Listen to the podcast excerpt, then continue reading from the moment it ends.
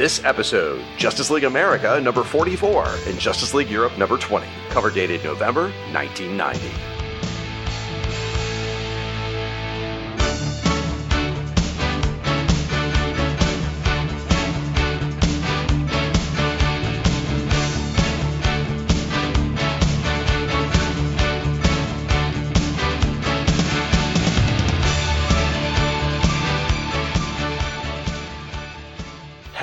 And welcome to the 44th episode of Justice League International Bwahaha Podcast, a proud member of the Fire and Water Podcast Network. My name's Irredeemable Shag, and I'm your host, but I'm not flying solo, folks. Every episode, we feature two different guest hosts, and we'll chat with my second co host in just a little bit. But for now, my first co host today is a fellow founding member of the Fire and Water Podcast Network. Yes, one of the alums, folks. In fact, this is the only person on the network who has ever punched me, and Rob is terribly jealous. Hey, I also punched Rob, but you know, you all are a very oh, bunch. So there you go. well, I think you guys have already guessed. My guest is both the brains and the beauty of the Supermates podcasting duo. Folks, please help me welcome Mrs. Cindy Franklin. Welcome to the New York Embassy, Cindy. Thanks for being here. How you doing? Doing great, doing great, getting things rolling along. So all good stuff. I'm glad to be here. Yeah, this is the first time you and I have ever gotten a chance to podcast without your obnoxious ball and chain. So this is exciting. I, I know, I know. Shh, don't tell you know, it will just be a secret. He already commented earlier. He walked by and decided he had to chime in on the conversation. God. Well, I know, right? You know, but he is kind of cute and I'm going to keep him. So, you know, after, you know, I'm almost 30 years, you know, I've got him the way I want him. So I was just looking forward to a little alone time for you and I, Cindy. That's all. oh, my. We might have to talk about that one. So. Before this turns into the JLI After Dark podcast, let's go ahead and get into our sponsors, folks. Uh, this episode of the JLI podcast is sponsored in part by InStockTrades.com. InStockTrades is your best online source for trades, hardcovers, and other collected editions, all for up to 42% off with free shipping for orders of $50 or more. Now, each episode we select a collected edition to discuss from the uh, InStock Trades library, usually ties into that month's issue in some way or shape or whatever. Uh, I picked this time New Gods Book One Bloodlines trade paperback. This collects the 1990s New Gods series by like Jim Starlin, Mark Evanier, Paris Cullins. It collects the first 14 issues of that 80s series that kind of launched out of Cosmic Odyssey. It's a lot of fun. I had never read it until recently, and I really enjoyed this one. So, folks, you can get it over again on In Stock Trades, full color. Normally goes for $34.99, but on In Stock Trades, it's 42% off, so it only costs $20.29. Now, Cindy, no pressure here, but like when your husband was on the show, he brought an In Stock Trades pick. Did you happen to bring one? Because if not, it's going to be really embarrassing around the dinner table tonight. It's all good. Um, I'm also gonna I'm gonna rep one of my favorite artists, Ramona Fradon. Um, they have the hardcover book, The Art of Ramona Fradon, um, normally $29.99, 30% off for $20.99. Ramona Fradon is a wonderful example of a female artist who has left her mark on the comic book world. She is 95, almost 96. Um, we are very, very lucky for the trailblazing that she did. This book gives you an insight into how she broke into the comic book industry, why she broke into the comic book industry, that history. It is a wonderful book. Christopher got it for me for, um, I believe, my birthday. And I mean, I have read that sucker cover to cover. So she is a wonderful, wonderful lady. I got a chance to meet her at the Baltimore Comic Con, and I had her sign because um, I don't own anything by her because uh, it's oh, all really yeah I don't. So I, I got her to sign a uh, article that was written about her by Mark mm-hmm. Waid, and she's like, "Oh wow, okay." And she's like, "Can I borrow this? Can I read this article?" So she, she so I actually have a photo of Ramona Fradon reading my comic book um, that, of this article by Mark Waid. So then I took it over to Mark Waid and got him to sign it. And he's like, "Ramona signed this?" I'm like, "Yeah." And he's like, "God, what did I write about her? It's been so many years." Oh so, gosh, it was actually in, in, an Aquaman comic. So now he was very complimentary. It all worked out well. oh, good, good, good, good. But you know, um, recently I have a uh, Mera head sketch. I have Ooh. a Wonder Woman head sketch. And then for Chris's birthday, I actually just bought him a Batman sketch where it is him looking out at the city with the bat signal coming up. And each one of those is personalized, like Christopher says for Christopher, and then mine say to Cindy. And I mean, you know, it's really something that I'm glad that we have, and we have those in our living room. So that is awesome. That's incredible. And her art today is just as good as it was 50 years ago. It's unbelievable. Yes, yes. And you can actually still buy those. There's, um, I believe it's Catskill Comics mm-hmm. is where you can find a lot lot and she does commission work as well. But then occasionally she will put up these small cards and I believe they're like maybe eight by 8 mm-hmm. and they're 80 bucks a piece and they're absolutely fabulous. So totally That's, worth it. Absolutely. She's a, she's a true treasure for the comic industry without a doubt. Uh, folks, if you want to get that Ramona Fradon book or the New Gods book, please head over to our sponsor, InStockTrades.com.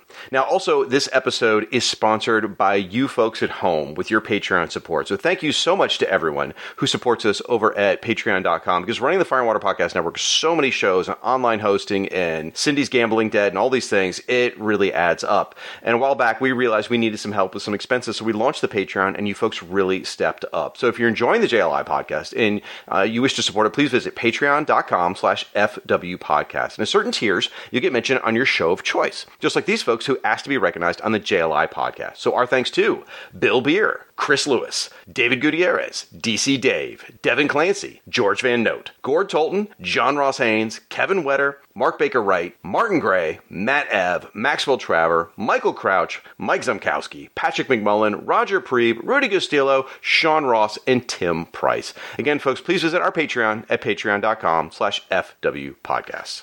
All right, folks. So we want you to join in on the conversation. Please go out on the social media, use our hashtag FW Podcast. You can tag us at JLI Podcast because it is always, always, always about building a community of online JLI fans around the show. And speaking of JLI fans, this is where we got to ask Cindy, what is your origin with the JLI? How'd you find the book? Uh, you know, did you read it growing up? Is your first exposure? Why don't you let us know how you came to know the JLI? Okay. So my mother worked at Begley Drug Store when, from the time I was about maybe three or four years old. This later became Rite Aid Drug. It is now Walgreens. So a lot of times I would go out to Begley's um, when I was waiting for my dad to get off work or what have you, and they had the comic books in the back corner of the store, which was also in eyesight of the pharmacy. So the pharmacist was able to keep an eye on me my, while my mom was working up front. So I spent a, many, many hours sitting on the floor devouring any and all reading reading material they had. And I loved the irreverent humor in Justice League. Woo. And Chris's mom actually worked at our local Hallmark, which was only about maybe four or five stores down from um, Begley Drug. I don't know how we never bumped into each other because apparently his mother came down there and bought him every comic book going because Chris was a spoiled little snot and got everything. He still is, by the way. I know, I know. We actually didn't meet until we were up in high school, and the funny story about this is I don't remember meeting him the first time we met. I don't. I still don't. And he's described it to me. I used to hang out at the library. I'd get off the bus, you know, at three o'clock, and then my dad got off at four thirty, and I would stay at the library for an hour, hour and a half. My dad would pick me up because I lived way out in the county, and so they didn't want me to go home to an empty house. So I would go to the library and hang out. Apparently, this everybody knew where I hung out after school, and his buddy decided he wanted to come, and Chris came as his wingman. and um, apparently, his buddy was hitting on me. I wanted nothing to do with him, and I shot him down, which Chris thinks is hilarious because not because I forgot him, but because this guy was a player and he got all all the action, all the tail back in high school, and I would have none of him. And Chris was very he was very happy that I shot his. Cindy Franklin knowing how to put men in their place since high school. Perfect. Oh yeah. oh yeah. Not unlike the prom time that I beat up my date. So, you know. Oh my gosh. oh yeah. He got fresh, tried to go down the front of my dress. He managed to meet the side of the door of the car. Oh my gosh. Wow. Oh yeah. So you, know. you could have taught Marty McFly's mom a few tricks. exactly. So, you know, and this this prom date was not Christopher. This was before him, before him. Chris was always a very nice gentleman or it was very consensual what we did. So, um, I feel like we're either in marriage counseling or like the the tell all story of the Franklin household. One or the other. I'm not sure which, folks. hey, when you've been together since you were, you know, 16 years old, there's going to be a lot of history there. So, folks, I have spent uh, several meals together with the Franklin family, and they are just as adorable in person and loving as you would imagine they are. Until Cindy starts punching people, but uh, up to hey, that point, you know, it's all with you know due reason. I'm just one of those people that if you're going to start something, by golly, I'm going to finish it. That comes from my daddy. So my daddy always told me, "Don't you start shit, but by God, you finish it." So, and I'm advice. raising my daughter. I'm raising my daughter the same way. I want my daughter to be polite and be a lady, but I also want her to be able to punch your ass in the throat if you mess with her. So, you know, our daughters uh, spent the afternoon together. I guess I should have warned my daughter in advance to watch out. I'm glad they got along. Whew, that was a, that was a close call, I guess. All right, she is very sweet. So your daughter's amazing, and so is your son. Your whole family's wonderful. Well, your husband, I don't know, the jury's still out on that, but the rest of it, the, the family's wonderful. Well, you know, you know, I've heard that your your daughter is just a delight, and so she can't wait to see Danny. Can't wait to see her again. So that's our subtle hint to you. Uh, well, that needs to happen. You guys need to get down here for another Florida vacation, and we'll catch up. That'd be the quickest way to make that happen. I know, I know. We're we're working on it. We're working on it. Darn pandemic. All right, I know, I know, folks. Well, let's get into this. This is Justice League America number forty four by DC Comics, cover dated November 1990. It was on the shelf September 11th, 1990. Cover price is $1 for shiny quarters. And oh co- my gosh. I know, could you imagine? Buying a comic for a dollar is insane. and we thought that was high back then. Uh, cover is by Adam Hughes and Karl Story. Now, Cindy, do you want to describe the cover for us? Sure. Um, my first thought was tortellini, like the pasta. I mean, you know, maybe that means it's going to be a tasty issue, pun intended. so, you know, seeing Guy Gardner knocked out is so satisfying. Oh my gosh. I mean, he's just one of those guys that you're just like, let me just beat the tar out of you and it make me happy. Um, now the thing about it is fire is shown. She's, you know, in, in the bottom left hand corner. And let me tell you, if you're laying out like that, your boobs are not perky like that unless you've had some work done. Them suckers are fake. Bless her for having that work done. uh, yeah. Or she's got one heck of a corset on. So, you know, it's all good.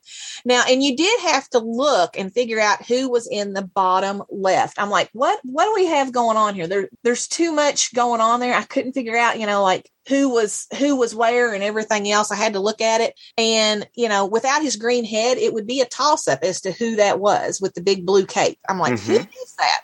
Now, the thing about it is, I don't know if you ever noticed this, but if you look where Martian Manhunter's arm is, his arm is the same color as Fire's pants. Okay. And if you look at it the, at first glance, it looks like Fire is in a very inappropriate pose. I'm just like, oh my gosh. I have never noticed that. I will never be able to unsee that now. Oh, poor Beatrice. Oh no, that's uh, not fair. Uh huh. I mean, it looks, I'm just like, oh my gosh. And I, I looked at it and like, oh, okay, they did not do that. But I mean, look, I'm, ah, you oh, know? you're right. It, it looks spread eagle. It looks exactly like that's what's going on there. That is uh, terrible.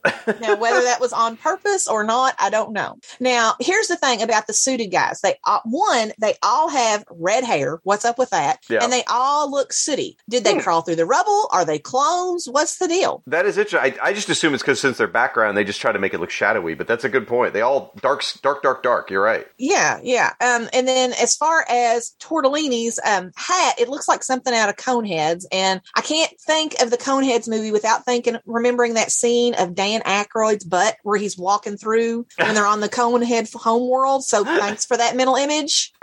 So, I would say you're welcome, except I have successfully dodged watching the Coneheads movie my entire life. Uh, so I that was that was intentional, and I'm glad I did now. Uh huh. You see Dan Aykroyd's butt, and I'm like, oh, and I'm just like, thanks for that mental reminder there, Shag, so, so very much. Quit trying to push that image into the heads of all of us. Stop, stop. and I mean, it's him and this other guy, and they're walking through, you know, on the little cone conehead homeworld. So, you know, and, and now I'm going to make you go look at it. I'm just going to mute you in a minute if you keep this up what I love about this, I mean, first of all, I, I just realized this just now. Both covers uh, for Justice League America and Justice League Europe involve a central figure uh, surrounded by the destruction they've caused. So, sort of interesting. Both covers are sort of paralleling that way. But the cover's obviously hilarious. You know, can America mm-hmm. withstand the threat of a guy named Tortellini? I love his casual, like everyday clothes. He's just wearing like a button-down shirt and regular, mm-hmm. you know, mm-hmm. khakis. Is such a contrast to all the supervillain equipment he's got. Like you said, that hat. He's got the crowbar. He's got a sword and Sonar's gun. You know, Black Rock. All this stuff stuff. It just and he's got this ridiculous smirk on his face, like look what I did. Uh, he looks so happy and proud. I think it's hilarious. And as far as uh, yeah, yes, I absolutely noticed fire down there. Uh, as you said, her po- not not the legs like you mentioned, but the rest of the pose. I don't think any red blooded American male could miss that. Uh, mm. But I mm. love Guy Gardner with his tongue sticking out. It's just that's like the button on the whole thing right there. That's hilarious. Yep, yep. So it's a fantastic cover, and sadly, folks, this is going to be Adam Hughes's last issue as regular penciler on the book. So uh, he got, he does come back uh, here and there, but uh, this is his last regular issue. So we're just going to have to revel in this cover and all the art that we're going to get inside. So let's look at it. It's plot and breakdowns by Keith Giffen, scripts by J.M. DeMatteis, pencilers Adam Hughes, again, one last time. Inker is Jose Marzan Jr., letters Bob Lappan, colorist is Gene D'Angelo, assistant editor is Kevin Dooley, and editor is Andy Helfer. The issue itself is called Pastiche. You want to start us off, Cindy? Sure. The issue opens with Wally Tortellini, the washed up reporter who won several supervillain gadgets in a game of poker last issue. Now dressed in all of the gadgets, Tortellini is looking at himself in the doing his best impersonation of Robert De Niro in that famous scene from the movie Taxi Driver. Calling himself Wally the amazing Tortellini man, he accidentally fired Sonar's gun, blasting an enormous hole in his apartment wall. Fearing arrest by the police, Tortellini flees the apartment building. Outside, Tortellini is confronted by four mysterious men in black suits. These operatives aim firearms at Tortellini, demanding his notebook full of the secrets of the Justice League members. Once Tortellini realizes these operatives are not law enforcement, he cuts loose with his newfound gadgets, causing destruction and mayhem. Elsewhere, another mystery man is watching the battle unfold on TV monitors. He is obviously responsible for the men in black operatives and is frustrated that his men are are losing the battle. He makes a comment about going after the Justice League Europe team next. At the Darkside Bar, the group of supervillains who lost their gadgets in a game of poker are upset about the loss of their special abilities. Sonar, Black Mass, Brainstorm, Crowbar, the Cavalier, and Blackrock, for ease, let's just call them the poker losers. While trying to think positively about their futures, they overhear a TV news report about the destruction outside of Tortellini's apartment building. However, the poker losers are assumed to be the party's responsible responsible for the destruction. Tortellini is using their weapons, yet they are taking the blame. I'll take it from here. So, back at the embassy, Guy Gardner is struggling to accept the new Justice League International recruits of Light Ray and Orion. L-Ron informs Martian Manhunter of the violence being attributed to the poker losers, and given the suspected wide array of supervillains, the League dispatches the entire team to stop the apparent gang of criminals. Meanwhile, Tortellini is reveling in his newfound powers and causing massive amounts of destruction. He's got the mysterious men in black on the ropes when the poker losers arrive on the scene. The supervillains want Tortellini to return their special gadgets, and they don't want to take the blame for Tortellini's rampage. Unfortunately for the poker losers, this is when the Justice League arrives. The League sees the destruction, as well as the poker losers once again in possession of their equipment. Therefore, the League makes the logical deduction that the poker losers are truly responsible for the destruction. Fire defeats Brainstorm, Guy Gardner takes out Black Mass, Blue Beetle clotheslines the Cavalier, Light Ray blasts Crowbar, Orion terrifies Blackrock, and Martian Manhunter disarms Sonar. Now, somehow, Tortellini manages to go unnoticed and escapes without any of the blame. However, fearing for his own safety from further mysterious operatives, he decides to hand over the notebook filled with the JLA secrets to the Martian Manhunter. Now, the story ends with Quakemaster in the Darkside Bar with uh, other supervillains commiserating with the bartender about the capture of their friends. Next issue, Guy Gardner and Ice in the return bout you demanded. Don't miss A Date with Density, Part 2. Oof. All right, Cindy, what'd you think of the issue? Okay. So the real person responsible walks away scot free. And I actually see this quite a bit. I run an after school program, and a kid who is usually quiet stirs crap up and then gets the other kids involved, and the other kids take the fall until I do some investigating and find out who really started it. So, um, actually, I have a kid that she still has two days of detention after we get back on Tuesday for the loveliness she started on uh, Thursday.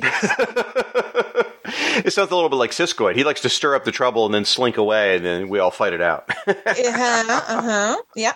So I guess there is no resident Uncle Ben to tell Tortellini that with great power comes great responsibility. Uh, he may have been handled one of the gadgets, but not all of them together, and so of course he's going to crash and burn. So, which is sort of interesting because, like, at no point does he even consider being a superhero. Like, it never no. crosses his mind. He goes straight to being, "I'm going to go rob some banks." I mean, that is immediately what he thinks about doing. So yeah, he could have definitely used it, Uncle Ben. That's for sure. now, this is an everyman take on heroes and villains. What would happen if someone without a true backstory got a hold of weapons? No one was left an orphan. No one got bathed in radiation. So you know, that, I think that's it. I mean, he was basically he's driven by money, and so there you go. He's like, hmm, I'm going to get some money, but what's my best way to do this? So. Yep, just an everyday schlub. Yeah. Now you got to wonder because some of this uh, was the Justice League's fault. Like he was, he wrote this expose several issues ago, uh-huh. which got tanked by his editor, and it turns out it was all Crimson Fox from Justice League Europe who tanked the article because she didn't want the Secrets of the Justice League getting out.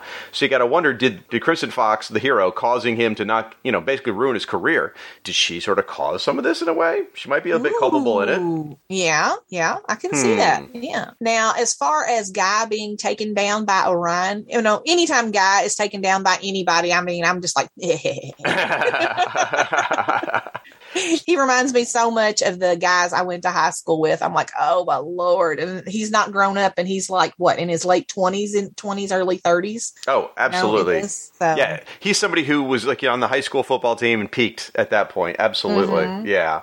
You know, I do like the, sort of the the the I don't know the parallel here because you know, guys usually the resident jerk, and he's kind of the bully mm-hmm. on the team. And here, you actually get to see him being bullied by Orion, and he totally caves. You know, he's obviously scared of Orion and doesn't want to interfere with him. So that that's pretty impressive. And I, I, love his nicknames for him too. Like Guy gets so bent out of shape. He calls Orion Oreo. He calls him O'Brien. Uh, then he calls Light Ray Swish Ray and Tightwad. I, mm-hmm. I, I, thought that was hilarious. That cracked me up. I don't know. It's one of those cases that you know you think Batman is all dark and gritty, but then uh, Orion makes him look like he's on even pill.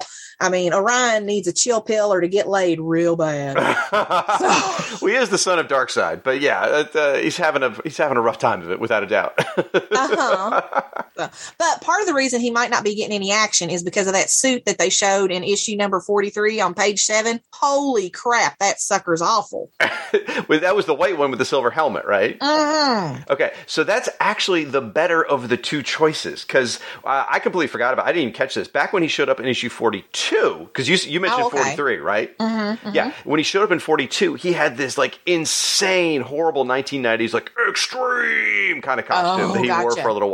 That, believe it or not, was worse than the one you saw in 43 because the 43 is kind of the classic costume. Uh, but uh, I didn't even notice that they changed it uh, until reading this issue. This issue, I was like, wait a minute. So uh, sadly, that is the better of the choices. Oh my gosh! I mean, you know how you know Chris and I do the Justice League animated universe, and you know on JLU cast, and we love the clean lines of the animated universe. That's mm. you know that's what I'm after. That's what I like. So. Yeah.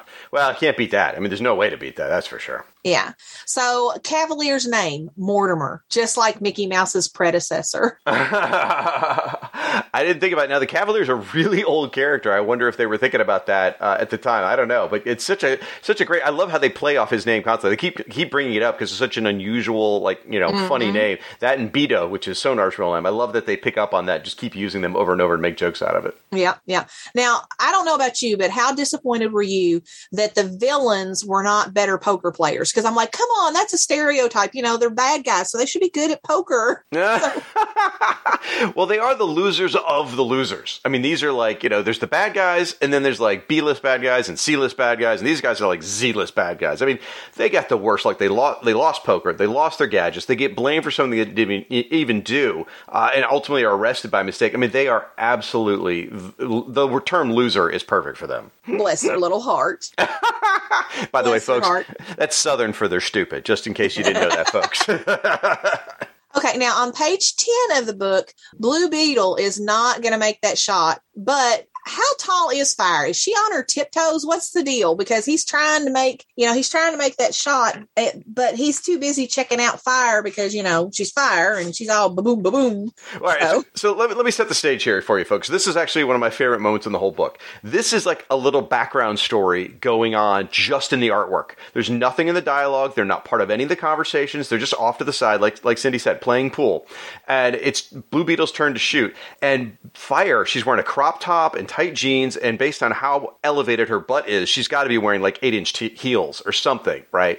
Uh, yeah, she, I'm like, she, how tall is she? Good lord! And she has this, and I'm looking at it digitally, so it's really clear. You can see what's going on here. She is absolutely using her sex appeal to distract Blue Beetle to make sure he misses this shot. And yes, he bounces the cue ball off the table, and then in the background at the very end, you see them. You see a confrontation between Blue Beetle and Fire, and he's like pointing his finger at her, obviously yelling at her, and she's got her hand like going, "What? What? Little old me?" I mean, she clearly was using sex appeal to make Blue Beetle miss that shot. I find it freaking hilarious. I love that bit. But yes, I think uh, I think there's probably, like I said, eight inch heels to make her that tall has got to be something like that, and to lift her butt oh, that yeah. much. Oh yeah, exactly. So Orion putting the smackdown on Guy is fabulous. Even Martian Manhunter is thinking about incinerating him, and the Iron the robot, your moron ship. You know, I mean, Guy's one of those guys. He's like he doesn't realize what an obnoxious butthole he is. I love Elron, calling him your moron. El, El, he's a fantastic addition. I mean, I miss Oberon; he was great, but Elron is hilarious, and the way he just takes people down with those nasty lines, and everyone ignores him because he's like a robot. They don't think much about it. But uh, I, he is the wit coming out of him is a great way to uh, acknowledge what's going on in the book. I love it. Oh, and what do we think about Brainstorm for getting to turn his helmet on? Okay, so that's hysterical because first of all, Brainstorm's helmet is ridiculous. I mean, I think that's got to be one of the main reasons they've got Wally Tortellini wear, or uh, yeah, Tortellini wearing it is because it just looks stupid. I mean, that helmet is redunculous. So the fact of making it a centerpiece of the whole adventure and then having Brainwave with this supposedly amazing helmet, forgetting to turn it on makes it even funnier. So I, I love that bit. It, it fits perfectly with the theme of how much losers they are. I mean, bless, bless his heart. I mean, it just blesses there it is again, folks. also, when he gets ready to smack down on him, he's like, Cowabunga! And I'm like, oh my gosh, your inner Bart Simpson showing. So. well, it is 1990, so that is pretty appropriate for the time period. true, true. I, you know, you got to think about that. You were right. Okay, so Cavalier can't miss Rowdy Roddy Piper and Hulk Hogan. I mean, you got him right there, and it just, you know.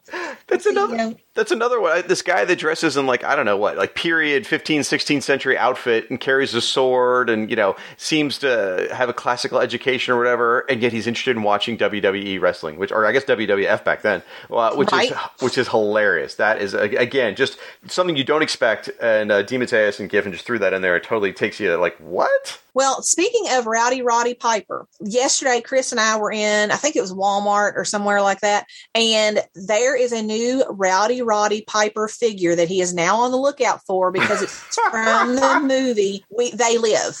You know, no way. Oh yes. yeah. Oh yeah. And it's based on their appearances in movies. It's Rowdy Roddy Piper, The Rock, and I think John Cena is in the line, and Chris wants the Rowdy Roddy Piper from where they live. So that is know, hilarious. On the lookout for that. So because that action figure is all out of bubblegum, folks. Oh my gosh. so we're on the lookout for it. If you see it, let me know. Shoot me, a, you know, shoot me a thing. Say, hey, we found this.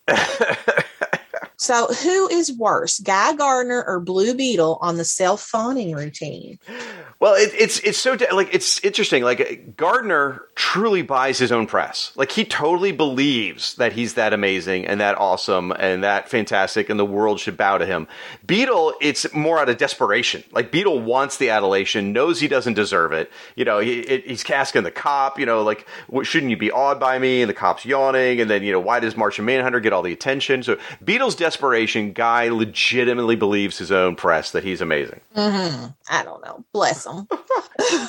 On that same page, I got to mention you talked about fire earlier and her using the sex appeal with Beetle. She's using it later with Light Ray. Like I think she thinks he's cute. Like on page nineteen, where yeah. everything's settling down. I mean, she's she's doing the whole arm behind her back. She's got her jacket off. I mean, she's clearly trying to get his attention. And then later on, she's you know posing for the on page twenty. She's posing for the photographers and doing the whole yep. playing with her hair thing. She is definitely trying to get attention. Or uh, it could be just Adam Hughes just enjoys drawing her. I don't know which. Well, I mean that's that's a whole uh, look at these, my man move. So. we have, you know, Max and um, Martian Manhunter are talking about the journal there at the end. And what do you think about Martian Manhunter's whole thing? You know, he's like, well, you know, this is in the interest, you know, maybe we shouldn't do this. And then as soon as it becomes personal, he's like, I'll burn it, I'll eat the ashes. you know, as soon as it becomes personal about him, he's all about it. So I actually was enjoying like up to that point, I was reading this going, oh, here Martian Manhunter's being the voice of reason. He's saying, look, you can't mm-hmm. stop if you're a, a famous person, you can't stop the attention. You can't stop the fake biographies. You you know, if you're going to be in the spotlight, you just have to accept it. And I'm like, oh my gosh, the voice of reason. This makes perfect sense. And then of course they button it with a joke, which is funny. But I mean, they make a fair point. If you're going to be famous, you better be ready for the consequences. You know, right? Every time we say something on a podcast, it goes through my mind. You know, for my eventual political career, this could come back and bite me in the butt. So yeah, exactly, exactly. I mean, I got I've got to be careful because you know I, I'm in the public eye, and so I've got to behave myself. So exactly right. All righty. So the name of the bar is The Dark Side. How on the nose do you have to get? Well, okay.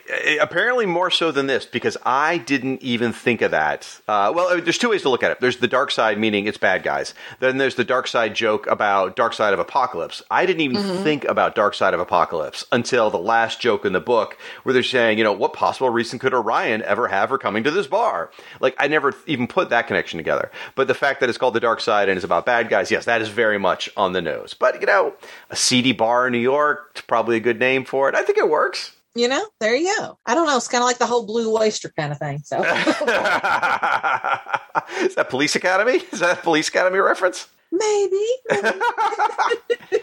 so one of the things I love about this issue is that you go 10 pages before the Justice League even show up in the book. I mean, that's what I mm-hmm. love that this book has uh, developed so much goodwill that the reader will happily go along and enjoy whatever characters they've thrown at them, whatever story, whatever bizarre subplot Eh, for 10 pages without the heroes even showing up and you don't care. You don't even miss them. It's that well crafted. It's that well engaging. It, it's fantastic.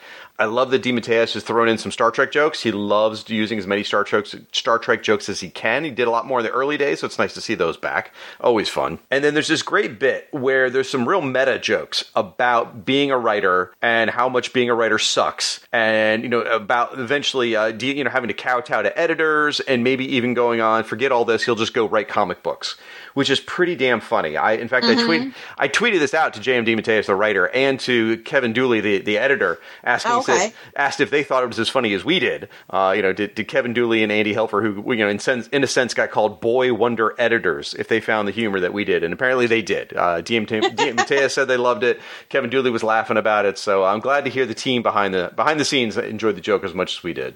And then uh, the, the name it took me the name of the issue itself is pastiche, which took me a little while. I had to you know I'm like okay I, have known the word. Where does this fit? And it's an artistic work. Here's definition. Sorry, an artistic work in the style that imitates that of another work, artist or period and once I really read the definition, I'm like, okay, I see what they're saying. Is this is really Wally Tortellini, uh, you know, imitating the other characters? I guess maybe there's some double meanings here. I'm not sure, but that's I guess that's what I'm interpreting the name to be here. Right, right. Yeah. That's what I was going with too. I was like, because I'll be honest, I was like, I, I recognize the word, but I had to look it up again for the exact meaning because I'm like, oh, you know, right. It's been a minute. It's not like dealing with elementary school. You know, you see that word very right, right.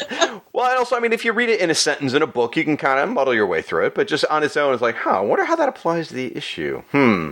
Well, and then I mentioned earlier, Adam Hughes, his final issue is regular penciler. He does come back for one more issue in seven months. Uh, I, I, I, think he may do the occasional cover. I can't remember. I don't try to peek ahead too far, so I don't like to spoil the stories for myself. So why did he leave the book, or do you know? Uh, well, I do know the the schedule was grueling for him. He okay. he has a. I mean, you see how beautiful his work is, right? And cranking that out on a monthly basis was very hard for him, even back then. Uh, he was very, very, very young. This was like his first uh, major assignment with one of the major publishers. He had done stuff like Maze Agency and, and smaller press stuff, but he was real young and just broke out. And keeping up with this kind of schedule and this level of detail, and each issue, his artwork would become more detailed as well. Uh, it became harder and harder to keep up. So I don't know that that's actually why he left, but I think there's no doubt about it, was a struggle for him to keep up. So at this point, though, I mean, think about it. He went on to do every cover on every comic book. He did posters. He was probably making a fortune real right about this time doing beautiful women pinups and who's uh-huh. who pages, and he'd probably like, you know, I mean, again, I'm putting words in his mouth, folks. I don't know this for real, but you know, if I was him, I'd be like, okay, I could make twice as much and draw one picture, or do a 22 page book. So what am I going to do? Right, exactly. Uh, Very good. Yeah. yeah. And as far as the characters go, these losers we're talking about, I can't help but wonder if Keith Giffen or J.M. DeMatteis, whichever one of them did, you know, thought about these things. I wonder if they just happen to have copies of Who's Who issues number three and four laying around while they're doing these issues. Now, if you guys don't know, uh, myself and Rob uh, do a Who's Who podcast. That's kind of how we got closer to the Franklins to start with. Was that podcast actually? Right, and, right. And issues three and four of Who's Who contain Blackrock, Brainstorm, Bug Eyed Bandit, who was in the last issue, Cadre, who has Crowbar, Calculator and Calendar Man, who were in last issue, Cavalier. All these characters are in issues three and four. So it strikes me that more than likely uh, someone had Who's Who laying around on their desk and just decided, let's go pick some morons out of these issues. And I think that's uh-huh. how we ended uh-huh. up with these characters. Those that particular set, yeah. Yep, that's that's that's my take on it. So Cindy, that's the issue uh, overall. Did, did, you love it? Was this fun? Because you know this, uh, you're known, very well known for being a lover of Starman, for Justice League Unlimited, but Justice League International is not an area we hear about a lot. How did you feel about reading this again or reading for the first time? Honestly, it really took me back to when I was a kid and sitting in the floor at Begley's and reading through issues. So you know that was one of those cases. Unfortunately, this wasn't a title that you know, and I did not buy comic books, you know, to bring home. So mm-hmm. if I was not reading them at Begley's, then I wasn't reading them. And when Chris and I got together, you know, I would read whatever comic books he had. And this wasn't a comic that he picked up as much. I mean, he's got some of them, but it wasn't one that you know he said, "Oh, you you got to read this." That was during the whole Kingdom Come. That was you know during all that era. Then you know those were the ones that I was reading at that time. So you heard it here first, folks. Chris Franklin will never be on the show again. So just for no, that. no, he's got a lot of them, but it wasn't one that he pulled out. He's, I think he's got most of the issues. I mean, the ones that I read are the ones of his personal copies. We're not saying that, but at that time, that was when when he and I got together. It was when Alex Ross was coming up through the ranks, and Chris was really showing me those comics and things like that, and I was reading what you know he had available. It's about this point in the show when Chris is going to log into his computer and start typing and comment about our, our discussion here and then make some nasty comments about General Glory. Happens every month. So, Chris, looking forward to it.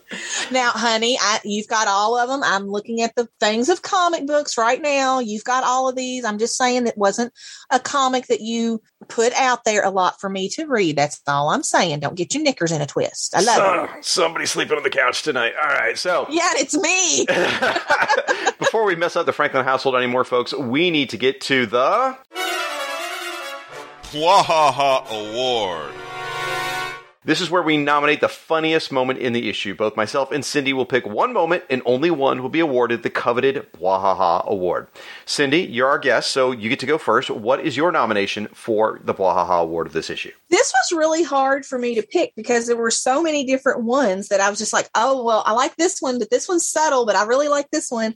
I mean, I love the fact that, you know, Martian Manhunter was all about, oh, well, we have to do this, and, you know, you have to understand this is in the public eye until it was about him. And then he was like, "Oh wait, I'll, I'll no, no, we'll take care of that because it's on me." I, you know, I, I, love that. And then you have the whole point where you know you've got fire going, little old me. You just using her the fact that she's got you know plenty of you know loveliness to go around. She's like she's using that, she's rocking it. So. And what about Mortimer? Bless his heart. I mean, don't any Mortimers write in. I'm just saying, you know, bless your heart, you know. Well, I had uh, like I have a pick, but then I have my actual favorite. So I'll tell you what my pick was, and I and, and my pick was the part where all the all the losers are in the bar, and they they've realized they've lost their weapons, and that's it, and they've decided, all right, we're going to try and you know we we bounced back from these kind of problems before, we're going to make our life better, and they say to better days, and they're all toasting it, and then they hear their names on the news, and they're all like they all do a Danny take kind of spit take, which was yes. my pick. But but the truth of the matter is, my favorite moment of the issue was also when you picked, which is fire tempting Blue Beetle uh, on the on the pool table. So I think since both of us call that moment out, I think we need to award that moment the Bwahaha Award. Okay, and I want to know: Did the pool table have a mark in it? Is what I want to know. Oh, How oh, you, badly did he scratch? Oh, you know he did. You know he ruined that green felt. So congratulations to Fire and her uh, vast tracts of land. Uh, you have won the Bwahaha Award. Please wear it with pride. It is as tangible as the laughter we give you. Now, Cindy, I need need to ask a favor. Uh, sure. Would you mind hanging around here at the New York Embassy for a little while and holding on to this notebook? It's uh, it's full of deep, dark secrets all about the members of the Fire and Water Podcasting Network. I've been collecting this information for six years on these goofballs, and I'm kind of afraid it'll happen if the notebook falls in the wrong hands. So I live in fear what Ryan or Chris would post on the internet or social media with this information. Would you mind hanging on to this for a little while? of course. Don't worry, Cindy. Uh, we'll bring you back at the end of the show. After this podcast promo break, I'm going to head over to the Paris Embassy for the 20th issue of Justice League Europe. I know it's heartbreaking to have your favorite shows preempted, but look what you're getting instead. JLUcast brings you Justice League Season 2. Woo! Back in business. The Justice League faces their greatest foe. This is a chance to rid ourselves of the League once and for all. Darkseid, Brainiac, Dr. Destiny, Lex Luthor, Amazo, Vandal Savage, Eclipso, the Joker, Harley Quinn, the Royal Flush Gang, the Secret Society of Supervillains, and themselves. JLUcast Season 2 available on iTunes and Apple Podcasts and at fireandwaterpodcast.com. Always have to be the hero, don't you? Right back at you.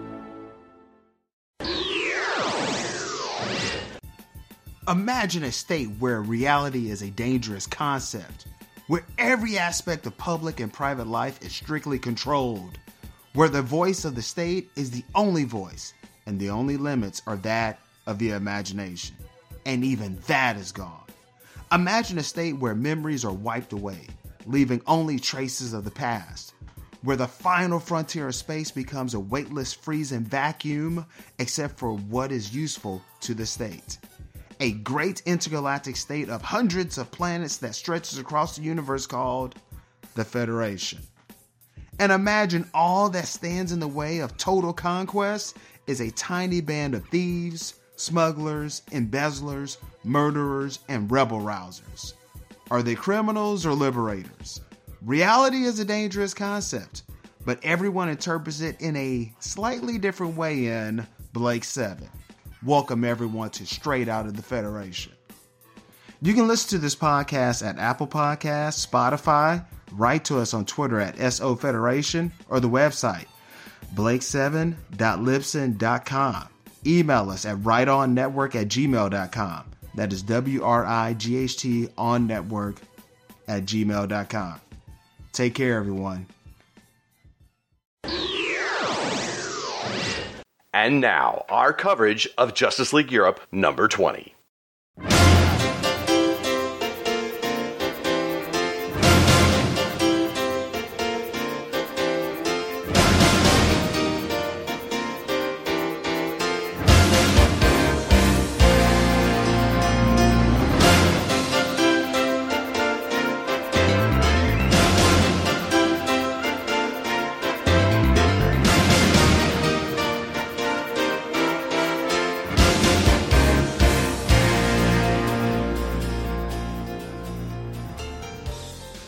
From break, and I'm here with our second co host for this episode.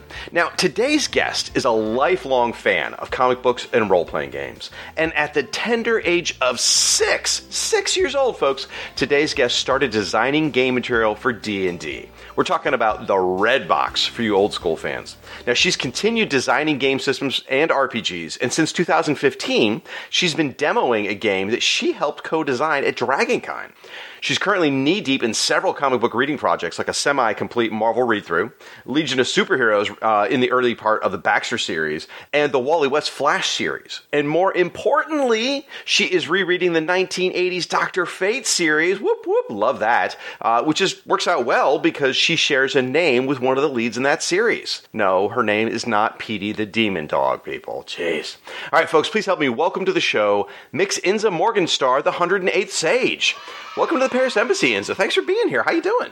I am doing so well. Thank you for inviting me to the embassy today. Uh, I am thrilled to have you here. We have been in contact via uh, Twitter for, oh my gosh, too many years. And so I'm glad that we finally got a chance to chat. Indeed. This is kind of surreal to me, I will admit. so the name Inza also parallels with one of my absolute favorite characters, Dr. Fate. And of course, Inza Kramer goes on to become Inza Nelson. Uh, I understand there's a story there. Yes. So I am a trans woman And I was blessed with having three names, the middle one of which being gender neutral. So when I came out to myself, I was able to just like start using my middle name and having people that might have been on the fence about some new name being able to just, okay, well, fine, that's your name anyway, kind of like some of the people that were in my life that were a little more resistant to this whole me being trans thing. The fact that I was using my middle name of Morgan worked fine, you know? Mm-hmm. But then I needed to change my first name at some point, and I just didn't have a name. More to the point, I had too many names.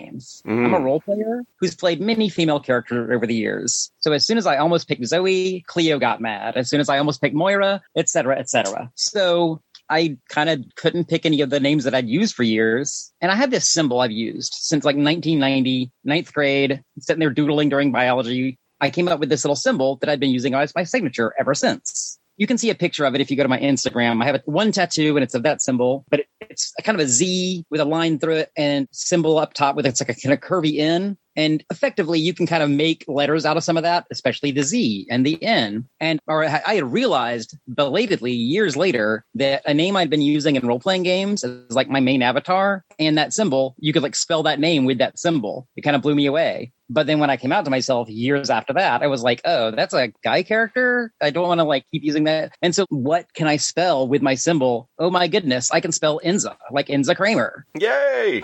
Because my other character's name was Nazim, I knew from experience of playing Dragon Quest VII that if you chop off that M, that starts looking like a bad word. And also, those same letters are in Inza because I can spell them out of my symbol. And I didn't want to necessarily have a name that anagrammed to that. But then I realized because of the way my symbol works, the I could just as easily be a Y. So I just made the I into a Y and a Y N Z A Enza. I love that. And, you know, Inza is a name that you just don't hear too often uh, nowadays. And I love that you've reclaimed such a wonderful name and you're using it. And Inza was in control of Dr. Fate in the Teasdale Imperative. So technically, Inza's part of the JLI. So that works out perfectly. I know, right? So also, lifelong role player, represent loving that. Also a role player myself. I understand that you have been demoing a game that you helped co design. Is that right? That's right. So back in 1999, me and my then ex-college roommate, now current roommate, uh, still in Athens. Uh, yeah, I live in Athens, Georgia, by the way. We were kind of like wanting to make a game and I'd been playing Final Fantasy Tactics and it was neat, but the, the cross-classing wasn't good. And so we kind of wanted to make some kind of like tactical game. But we basically eventually came up with the idea of what if we had role playing without a game master and we could just cooperatively tell a story. When we got to a battle, we'd fight battles. And so we started fooling around with rules. And then a couple of years later, he moved up to Athens and we, and had typed a whole bunch of stuff in computer and we like advanced it and we talked about moving up the version numbers every once in a while. So like Battle Quest was our kind of placeholder name for this game Mm-hmm. and quickly just shortened to BQ. And by the time 2009 or 10 or something like that rolled around, the game had gotten kind of unwieldy of like three and a half hour long games and stuff. And we'd taken some measures. Kind of the next version, Battle Quest 6 was BQ Next. It was BQ Quick because it was like an hour and a half per game instead of that. At that point, we were like, our game is like almost back to like the point where you could release it and people who've never met us could play the game. Let's make sure the next version change. Let's have the next version change be for other people instead of for us. Mm-hmm. And we so we changed a whole bunch of stuff that had just been the way the game worked for ages. And as we were doing this, we were like, we want to be able to like start playing this game with other people besides just our friends up in Athens. So we went up to the guy who was running the miniatures department at Dragon Con in 2014. And We're like, hey, can we get a table next year so we can show our game to people? We just want to like have a table reserved. How do we do that? So he said, email me in January. We emailed him and he asked, how many badges do you need? We were like, what do you mean? We get badges out of playing our game at Dragon Con? And he's like, yeah, you're providing a service. You're giving people the ability to play a, a game they wouldn't be able to otherwise. So we and a few of our like loyal players here came and ran so many people. We ended up being positioned right next to the down escalator into the game room back Mhm. when it was at the bottom of the Hyatt. And it was like a fire hose of new people, like right next to our table. We had no idea how popular our game could be with little kids. Oh, And, uh, wow. Okay. just like- because we'd been playing with college people and older, you know, all our lives. But pretty quickly, we realized that kids, as long as they're not too young to know when turns happen, and if they're like geeky enough to be able to like get rules and stuff, then yeah, it's going to be, yeah, it seems like a, but anyway, all that to say, we didn't want to just go to con with a game called Battle Quest because there had been like s- at least six different things called Battle Quest over the time since we started making the game. So we put a little subtitle on it and called it Battle Quest Adventure Awaits. And then the tagline we had for the sign says a cooperative, story based tactical adventure game. And it's awesome that uh, you're able to bring kids into that because I, I, used to work in a, a comic book role playing game store, and it was always exciting to see some kid come and find a game and get super excited about it, and just they, I mean, they they they, they live in it. I mean, it becomes their passion for a while there, and it's just really cool to, to have that opportunity to watch the next generation of gamers, you know, get involved and find something they love. Indeed. And, you know, some like their families keep coming to DragonCon every year. So there have been some times we've seen the same kid play our games like two or three years in a row. And then, like you say, lose interest as they get to be a little bit older and like want to go do other things. It's kind of neat. Yeah. It's, uh, it, that's the natural progression. I, I, I've watched that with my own kids as far as getting them into one thing. And then now they've, they've both grown beyond me. They're much more mature than I am now at this point. So, oh well. And that is how the universe progresses. All right, so I, I got to ask you, Inza, what is your personal origin story with the JLI? How did you find the book? How did you fall in love with it? Like, where's your passion for the JLI come from? Well, to be honest, I grew up a Marvel kid. Power Pack, X Men, Fantastic Four, Avengers, all that stuff. Those were like the comics we were reading. But then at some point, my parents heard some bad things about what was going on in the comics these days and made us divest ourselves of our collections. Oh. I know. Not too many years after that, though, I got a driver's license and some extra income, and I got back into comics. and I like started with Marvel, like that Soviet Super Soldiers one shot or whatever was the first comic I bought of nice. my own actual money. All right. But then pretty quickly, me and another friend had started both getting into that pre Vertigo DC stuff, like the Grant Morrison uh, Doom Patrol, and then Shade the Changing Man, and like kind of like those comics that were the building ground for Vertigo before it really became Vertigo. Mm-hmm. And that was pretty much what I read for the rest of high school. Then it was, I guess, pretty early on in college, like 1995 is when I started really going into the back issue bins of the comic shop up in Rome and found things like Hawk and Dove and that Dr. Fate series and was just like, yes, this is awesome. And the jewel in the crown of all of those comics I found in that era is the JLI. Oh my goodness. the absurdity of the humor in this series fits me like a glove. And it was a great way to learn about the rest of the DC universe through such a great cast of characters. I uh, do want to point out that I'm not sure it's a, a coincidence that my two favorite straight couples in, in all of fiction are related to the JLI. Oh, really? Okay. I would love to see a sitcom with Ralph Dibny and Sue Dibny being neighbors with Scott and Barda Free. Those their dynamics between them is just, oh, I love it. Although I will admit, I don't care if it's a comic book or a CW show. I do want the version of Sue we're getting in the Flash right now. Ninja Sue Dearborn is awesome. Oh my god! See, I I have drifted away from the CW shows or of recently. Uh, I still try and follow Stargirl. I don't know if that really counts, but either way, I so I haven't seen Flash in a long time, and I do know Firestorm's coming back. Actually, by the time you hear this, for all we know, that maybe he's back on the show already. But either way, so he they've might got be behind myself. Yeah. So they've got Sue on the show now, huh? Yeah, so she got introduced and like was kind of being teased and like in and out, and she was so awesome. Kind of like at first she was introduced as almost like an international jewel thief, but then you find out she's doing it for good reasons, kind of thing. And Ralph Dibny is like still a major part of the show at that point, but uh, I don't know, being not into the show as much, that actor ended up having some deep in his past, like improper tweets and stuff, and so was asked to leave the show or step down. I don't know exactly how that worked, but okay. him being elongated man, but the version they had on the show was able to basically just shape change and change the color of his skin, which was weird. Hmm. So like they, they basically had set it up so they could just put any other actor in there and he could just be like, yeah, I decided to just like didn't like my face, but but she liked this one or something like that. You know, like whatever. They could have just continued to have them in the show and they didn't. They were like, oh no, now we're gonna have to like shovel them off. And we were afraid that our awesome version of Sue was gonna get like killed by coincidence or something. But I, like I said, I'm behind, but I'm like partway through the second half of season seven, and she's come back just by herself to like interact with some of the other characters, and it's she's so awesome. I love it. So yeah, well cast, so well done. I hadn't thought about the CW Flash show as being sort of a home for some of the JLE characters. I mean, you've got uh, Wally West, you've got Elongated Man, you've got Sue. That's interesting. I mean, indeed, indeed. Uh, the, actually, Wally, the actor playing Wally, has gone on to bigger and better things as well. So I think he's going to like come back, or he probably already has come back. Like I say, I'm behind on some of it. I know that I know the CW shows in general have been a home for the uh, Justice League Detroit characters, so I'm glad to see some more Justice League Europe uh, and international characters getting some love. Indeed. D- uh, Legends of Tomorrow is definitely my favorite show on there and has some of those Detroit characters, even though it has definitely drifted very far away from comics, like DC Comics. They were doing a whole season on he- on aliens, and I don't know if the, any DC aliens made it in there. It was kind of disappointing that way. It's still a fun show, but it is frustrating how little it draws from comics sometimes. Yeah, but in a lot of ways, Legends of Tomorrow captures the spirit of Just League International better than any of the other shows. The ludicrousness, the Bebo, the the comedy, the fun. It's uh, it feels very much like a JLE show. I mean, we uh, we've had some conversations on the air before where like uh, Steel sort of represents Booster Gold, and the Atom represented uh, Blue Beetle for a while, and it's it, it feels very JLE. So a lot of times, or J- just JLI a lot of times. Very much so. Very much so. Workplace comedy is a great description of that show at times. Absolutely. Well, speaking of which, why don't we get into this workplace comedy?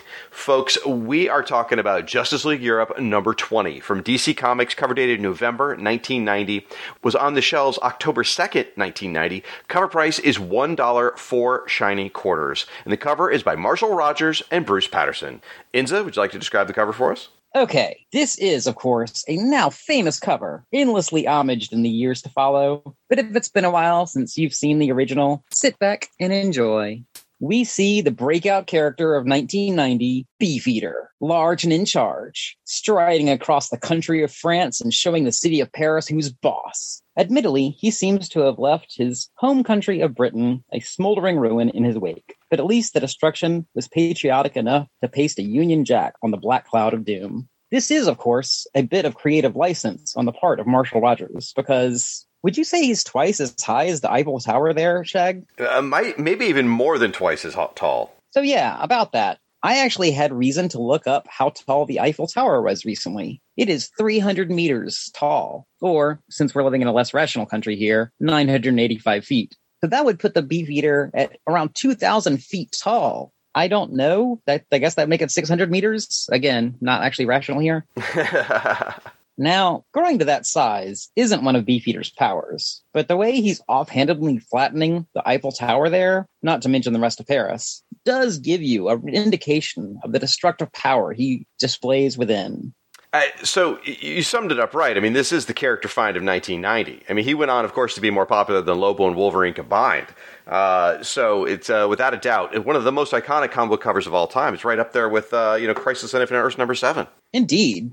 So, indeed. I mean, who can forget that all the homage covers this inspired? The epic cover of Savage Sentinels number eight, Lord Apotheosis striding across the smoking cityscape of Logopolis. And then Amazing Ecstatics number zero, where the dupe balloons just floating out of the ocean and across LA as it smokes from unidentified but definitely sus fires across the city. Oh my goddess. How could I almost forget the opening splash page on that classic second wave amalgam mashup? Michael Hellstrom, Soul Eater number one. Dr. Mephistopheles is laying waste to New London beneath him. That was definitely the best work Jose Luis Garcia Lopez Praise his praise be his name. name, has done post crisis, in my opinion. All right, I don't know how long we can keep the joke going, but uh, Indeed, indeed. so uh, obviously Beefeater is a character probably none of you have ever heard of, other than if you like alcohol.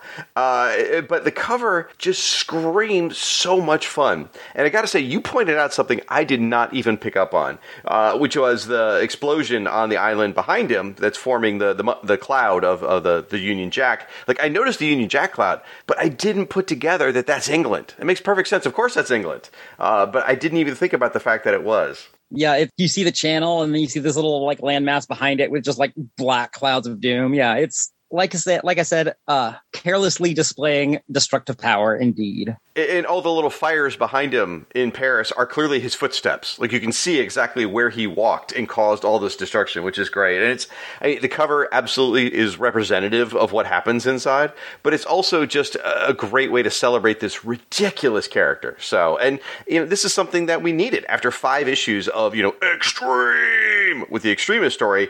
It was time for some levity, and this definitely sets the tone right out of the gate. Indeed. And we must take a moment, especially for the people who haven't actually seen this cover, to point out that the Beefeater looks like and his names are inspired by the Yeomen of the Guard, those Tower of London guards that you see with the big black tall caps. Those are specifically for that post. They have little black bowler hats when they're like marching in parade and stuff. And that's what the Beefeater's wearing here. Exactly. Yeah. So the, yeah, the ceremonial guardians. I, I, I had to look up for the definition. I, mean, I had a kind of a sense for what they were, but yeah, the, the ceremonial guardians, the Tower of London, and I, the, you know, the, the idea behind it is that they're supposed to look after the prisoners in the tower uh, and safeguard the British crown jewels. Obviously, they don't do that anymore. They just give tours and such. But yeah, so he looks like something exactly like you would see doing that, or on the Beefeater gin bottle is exactly what you're looking at, folks. Exactly. It's kind of funny, actually, that I am on this episode because I do not like gin and I am not a beef eater or any meat, really. my, my wife's a vegan and my daughter's a vegetarian, so uh, I, I don't know that they're going to be a fan of this character either. yeah, I'm just a vegetarian. I am way too addicted to feta cheese.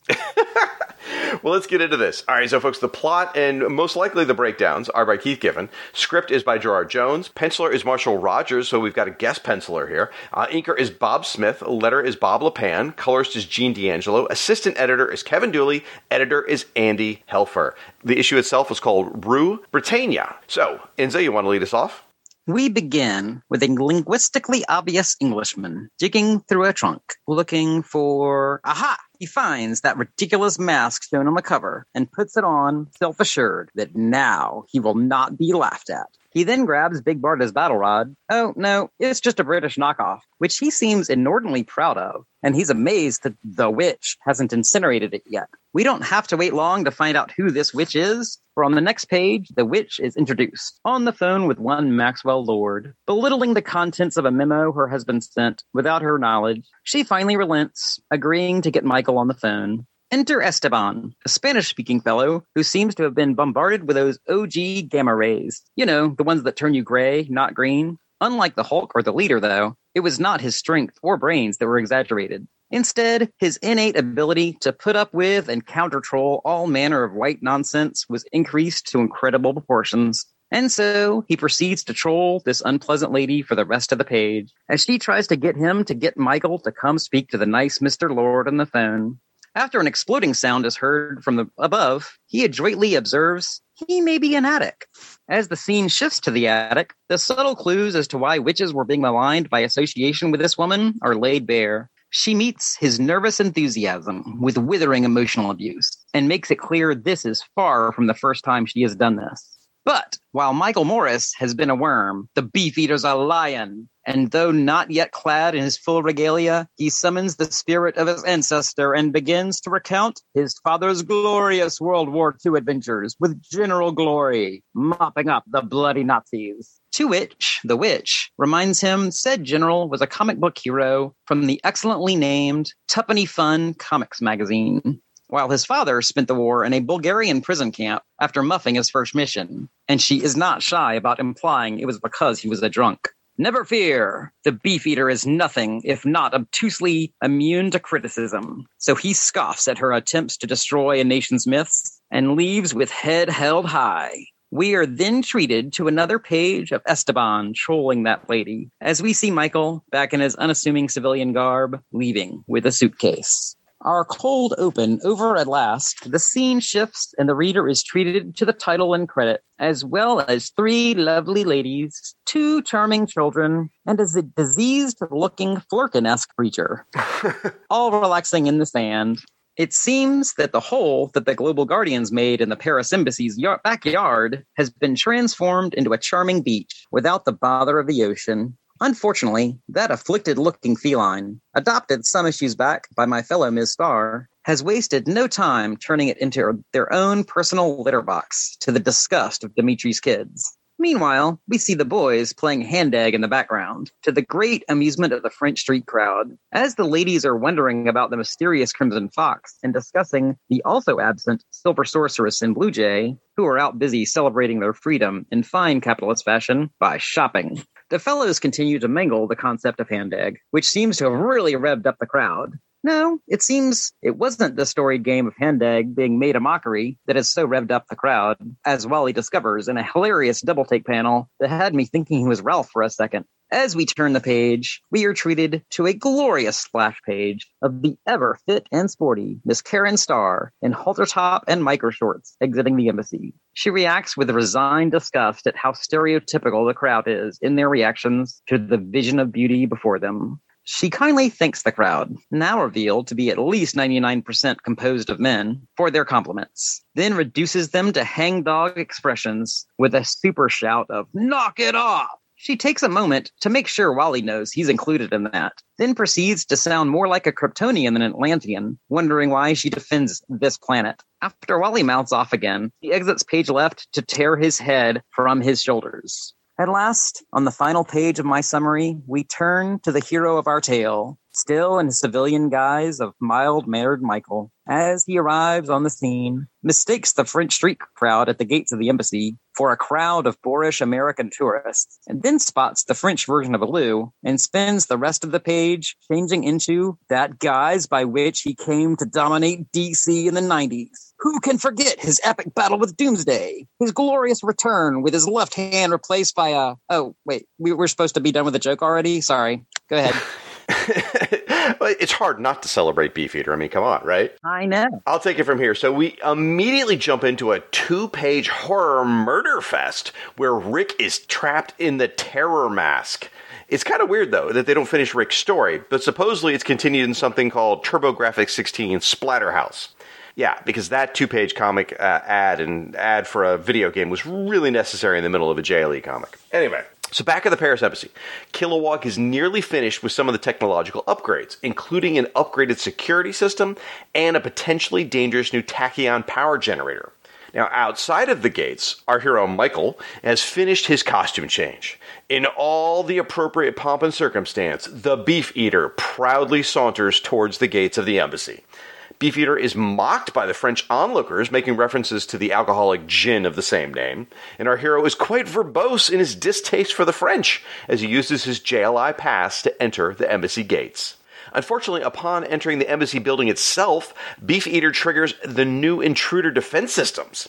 As Beefeater begins to blast every defensive system in sight, he also mistakes Kilowog for an alien invader, which is kind of fair, because in exchange, Kilowog mistakes Beefeater for a supervillain. In the confusion, Beefeater accidentally blasts the new tachyon power generator, the one I mentioned earlier and described as potentially dangerous. Yeah, this is bad. Kilowog grabs Beefeater and runs to safety outside of the embassy. The generator causes the entire embassy to collapse and implode, and it's destroyed, leaving only a giant crater in the ground where the embassy once stood. The team's shock and horror is quickly replaced with anger towards the Beefeater.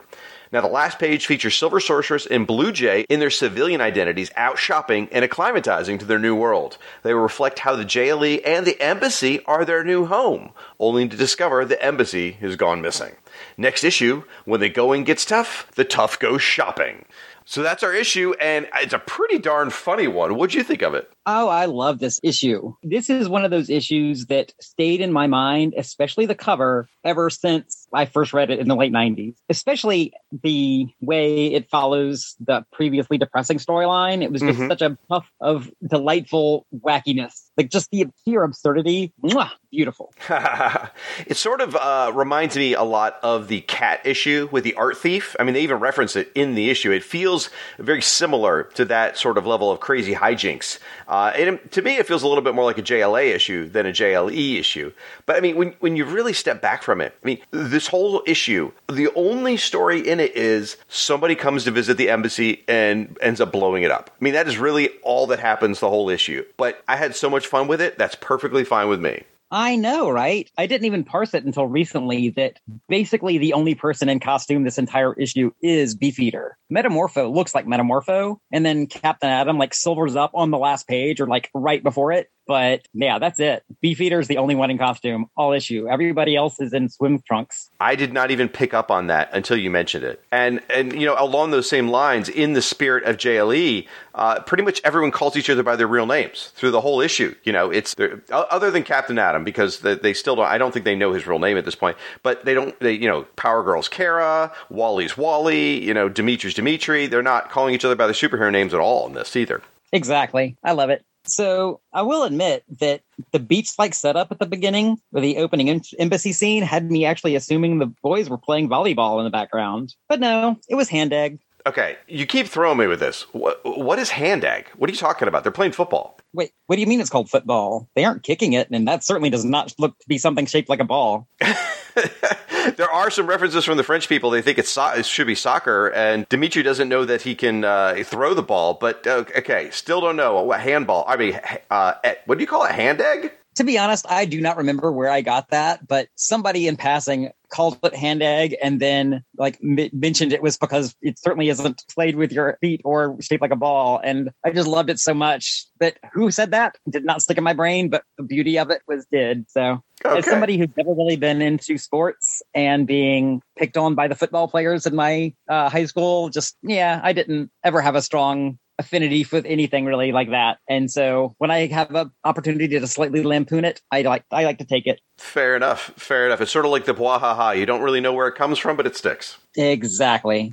I do have to take a second on this whole witch business. As Uh-oh. someone who identifies as both a witch and a lady, I was prepared to get my hackles up when Michael starts in on that. On the next page, though, it quickly became apparent that he may be unfairly maligning us witches, but not his wife. I can only assume that this dynamic is taken from Fawlty Towers, as the characters seem to be. But either way, I am glad we've been moving away from the wife as a shrew trope for a while now. Yeah, so okay, there are there are without a doubt some uh, unpleasant stereotypes here because it goes beyond just the wife issue. Uh, there's also the gentleman that works there, Esteban, uh, who barely speaks English. It it's not. Uh, stereotypes that we today would be comfortable with. However, these are complete, as you mentioned, Fawlty Towers. It is completely based on Fawlty Towers. I mean, they're not even subtle about it. I mean, he is clearly John Cleese's character, Basil Fawlty from Fawlty Towers.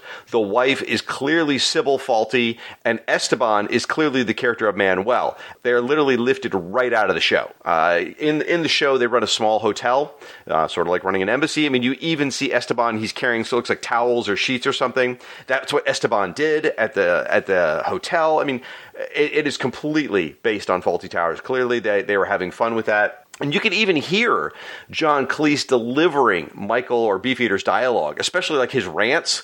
They sound exactly like John Cleese in Fawlty Towers. And it's one of the most celebrated sitcoms uh, in England. They absolutely love it. it. It lasted two seasons, and it is pretty funny. But it's, I mean, it's from the 70s, and it was a different time. And so that that's why you've got the really bad stereotypes, but they're still funny. Oh yeah, indeed. And I like to headcanon things as not being as bad as they are sometimes. Thus, Esteban being uh, gamma ray empowered to be able to put up with nonsense like all this and just like be trolling them back, as opposed to just being an offensive stereotype. He's like leaning into the stereotype, like Black Lightning spoke but uh, slang when he was Black Lightning, but not when he was Jefferson Pierce, so that people wouldn't suspect him and things like that. Right, right. Okay, I gotta say, Power Girl is hot but it does seem like she's confused about the group that the crowd are being stereotypical of. He calls them French, not men. Hmm. Well, I mean, that's a good point. Uh, they should, she should specifically call out them being the men. But yeah, I,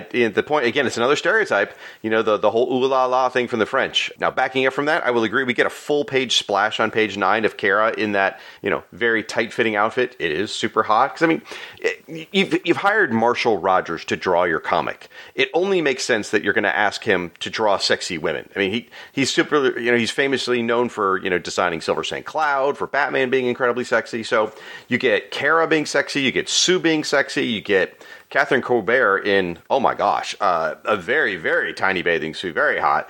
yes, please. I mean, I mean, just yes, yes, that is true. and I will admit, I do love the way she's drawn in this. Her entire body is well proportioned, and even in a halter top, she's not drawn to be top heavy or anything. She just looks like a beautiful woman with not small breasts. Yes, I would agree. Yeah, they did a very good job making Kara or Power Girl look just very physically fit. They did a great job with that, not as ridiculous as it's been under uh, Bart Sears' pencil, without a doubt. Okay, another thing I have to call out the Three Stooges esque sound effects that happen when the beefeater enters the embassy and we don't actually see what's happening until the next page. It just, mwah. the the beefeater scene where he's in the embassy. So yeah, he, he enters the embassy and it's a full page of just what one, two, three, four, five, six, seven, eight, nine, ten, eleven. So it's always fun to hear someone count on a podcast, I guess. Anyway, eleven panels of just hijinks of the beefeater being beaten up by these new security systems that Kilowog put in place. They're hilarious. I mean, it's very slapstick. Marshall Rogers does a great job with the storytelling because I mean, comedy is hard comedy in drawing pictures is even harder, and Marshall does a great job of just showing how hilarious this is. And then, since this is supposed to be John Cleese, I can't help but mention some of the running that Beefeater's doing here. It looks a little bit like the Ministry of Silly Walks from Monty Python. I don't know whether that's intentional or not, but I can't help be reminded of that. But yeah, it's a super fun. Uh, the whole sequence is super hilarious. It is. I mean, like you say, comedy, especially physical comedy, being conveyed in a comic medium, has been messed up so many times, but this nailed it. Yeah, without a doubt. And another thing I need to call out is how great a character Kilowog is. I mean, I've loved him every pretty much every time I've seen him. Uh, Green Lantern Corps, JLI, just ah, such a great character. But he is the consummate straight man in this comedy act. Just reacting with calm, even annoyed, just beautiful he is, is one of my absolute favorite supporting characters. Like I, I first met him in Green Lantern Corps, uh, but I didn't really know much about him. And then they put him into JLI, and I realized he's gone on. I mean, he's a movie star now, for goodness sakes, and a cartoon star. And people know him as the, the drill sergeant in Green Lantern. But to me, he will always be, as you just said, the straight man in the JLI book, the guy who's got the common sense and can fix anything and doesn't have any powers. I mean, that is Kilowog to me. I absolutely love him, and yeah, he's he's superlative in this role. I I do like he calls Justice League Europe the second second stringers. Uh, so it's just kind of funny when he does that. Yep. And then like when he actually finally beats Beefeater, he's not like, oh goodness, I'm now have to take out the trash or anything. He's just like, oh, the security system's got this super villain. I don't have to do anything. And just like is blase about everything. Right up until Beefeater hits the tachyon casing. And then he's just, oh no. Don't tell me. You didn't. You couldn't. You wouldn't. And then on the next page, when Beefeater's yelling at Kilowog about it, Bob Lappan, just as the letter, really steps up here. And he's got some uh, word balloons with really fancy, almost calligraphy like bits uh, of dialogue from Beefeater, which, if you have ever watched anything with John Cleese or even specifically Fawlty Towers, you can tell that is a special John Cleese, you know, really? Like really loud John Cleese kind of way of yelling and delivering those lines. That's what's going on here. And it's expertly done. Oh yes, we we mustn't panic. No, no, we mustn't panic. It's just like, oh my goodness, I can't even. I I am not. Yes, so good.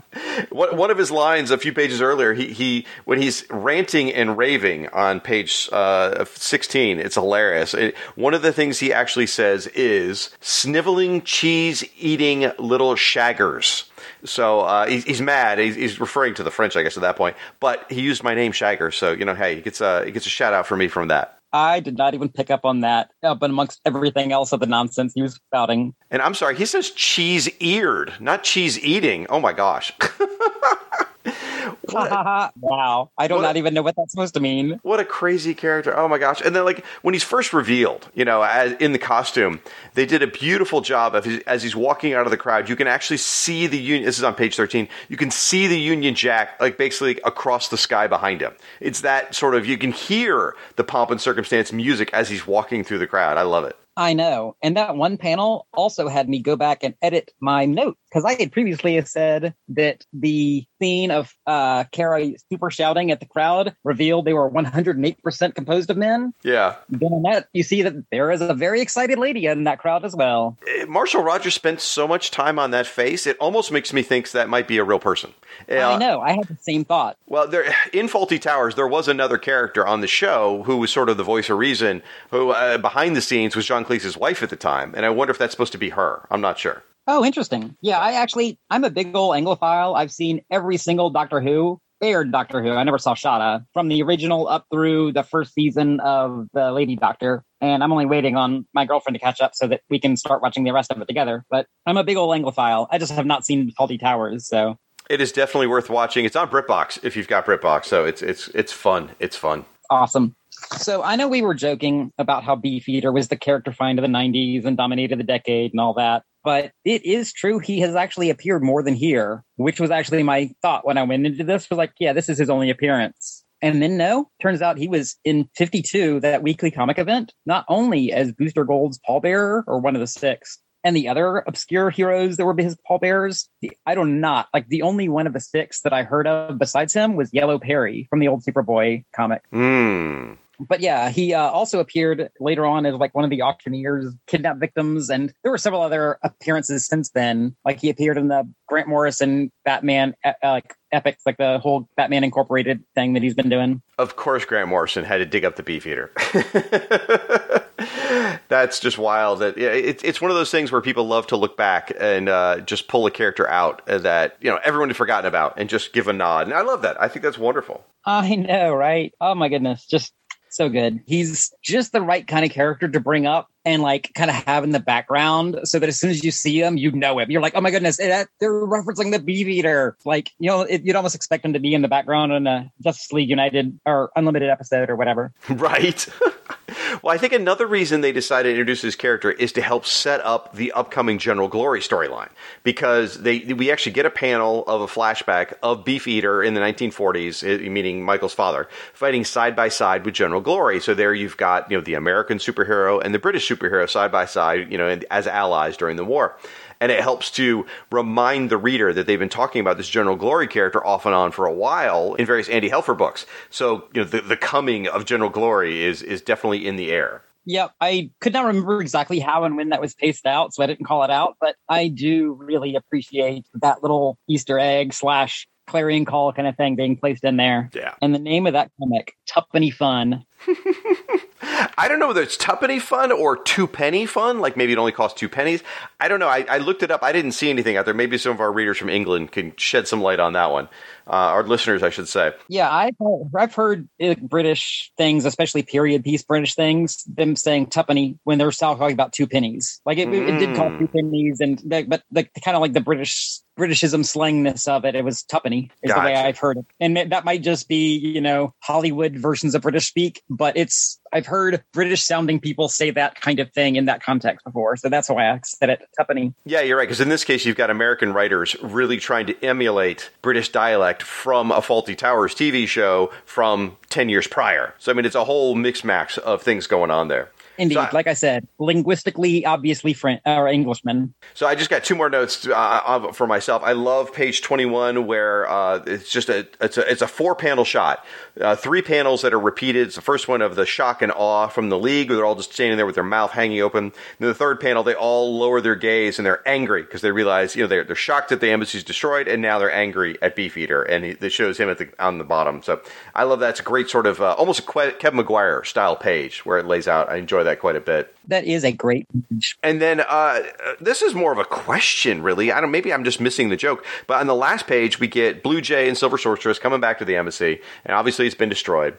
And Blue Jay, uh, as they realize the embassy's been destroyed, he just says, "I just hope nothing happened to my new black leather jacket." And I don't know if there's a joke in there I'm missing, but I, I just it's got to be a callback to all the trouble Animal Man had with his wardrobe, uh, specifically black leather jacket, being destroyed by the embassy teleporters in the early Just League Europe issues. I'm guessing with that, that's what it is, unless I'm missing something. Oh wow, you might very well have something there I didn't get. I just thought it was the like almost like the the comedy was focusing on the minutia. I guess the joke there would be mashing up the oh my goodness, we just lost an embassy. I hope my jacket's okay, as opposed to, oh my goodness, all of our things. Or like, what about everyone else's thing? No, just, I hope my jacket's okay. Like I, I, that was the, the, the funny point I saw, I thought there. I think you're, you're probably right. That's probably exactly what it is. It's probably focusing on the absurd in such a, a horrific situation. You're probably right. Uh, all right. So fun comic. Enjoyed it quite a bit. It sounds like you did as well. Yes, so much so. So all fun. Right. All right, so now it is time for the One Punch Award. This is where we nominate our favorite moment from the issue, whether it be fantastic or shocking or dramatic or funny, awe inspiring, whatever. Uh, and both myself and Inza will pick one moment and they will be awarded the One Punch Award. So, Inza, you're the guest. What is your pick? I think my pick might just have to be the way the embassy crumbles. It just, oh. I did not, I mean, to be honest, the way Kilowog was talking before they left the building, I was expecting everyone to have to keep running. But then he just stops and turns around and then just the localized, beautiful, terrible destruction as it goes through four panels to take up the entire page and just caves in on itself and vanishes into a pit. They have yet another pit in their yard. That's a good point. Because uh, the, the, they did talk earlier in the issue how the pit had to be filled in with sand, and now they've lost the entire embassy as it imploded. That's a good point. Uh, my pick is over on page 15, which is just the full the, that page of all the panels of Beefeater running around back and forth like a like a rat in a maze, being trapped as all the the, the defenses are attacking him.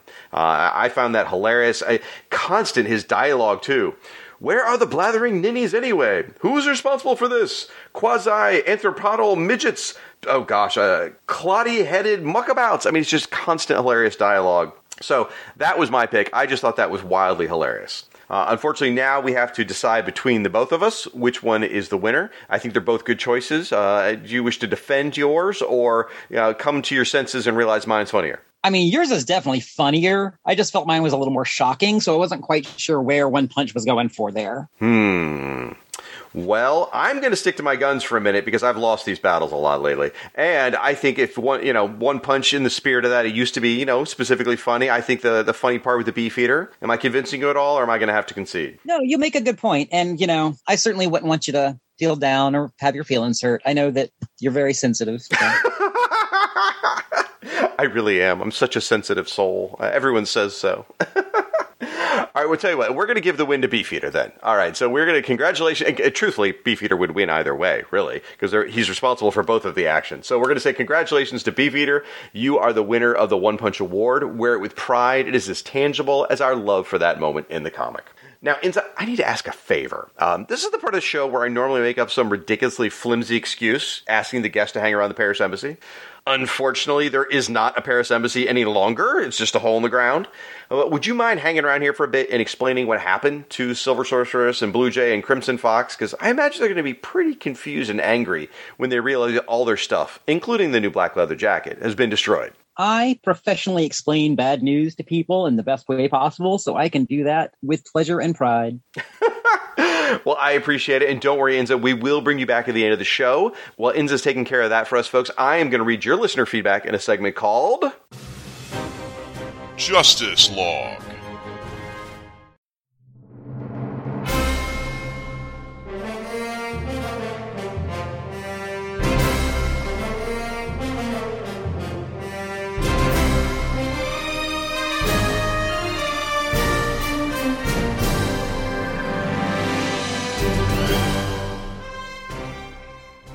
All right, and to start off, I want to mention a review site, Neo Text Review, on that site, there's a fun look back at the JLI. Uh, it's a really entertaining article entitled Sanctioned Buffoonery Why Justice League International is Still the Comic We Need.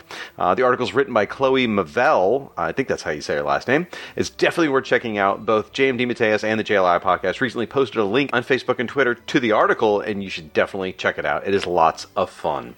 All right, now be sure to join in on the conversation, folks, out on our social media. Use our hashtag FW Podcast or tag us at JLI Podcast. And as I always say, it's about building a community of online JLI fans around the show. And remember, when you're posting comments, if you're from outside the United States, let me know and we will assign you the appropriate embassy.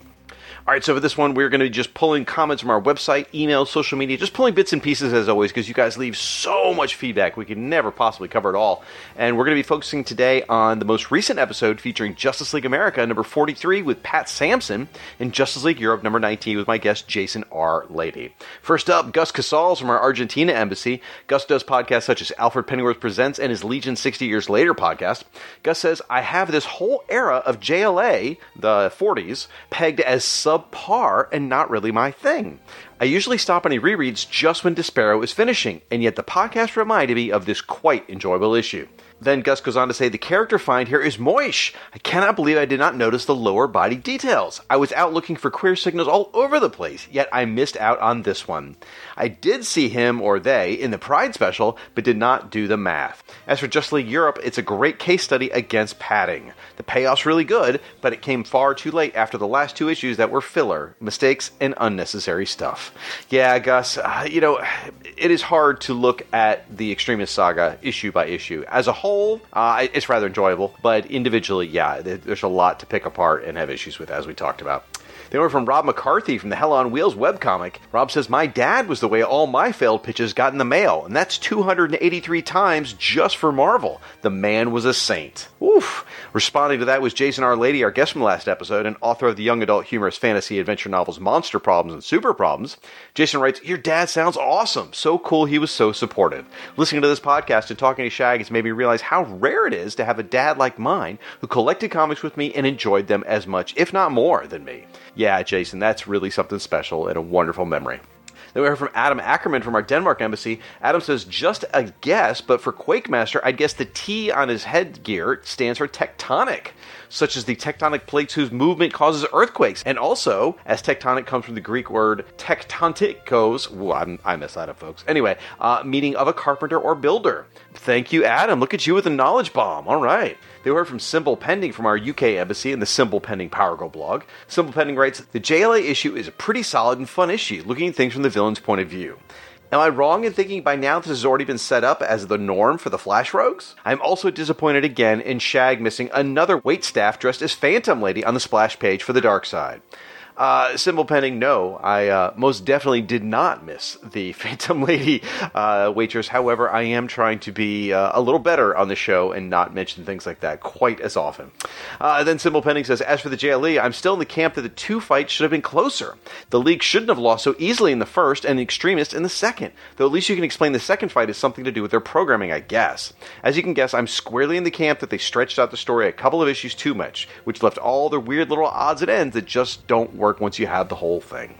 Uh, Jason Lady responded with the Justice League Europe versus Extremists. It's interesting because in those first two fights, Dreamslayer is the deciding factor.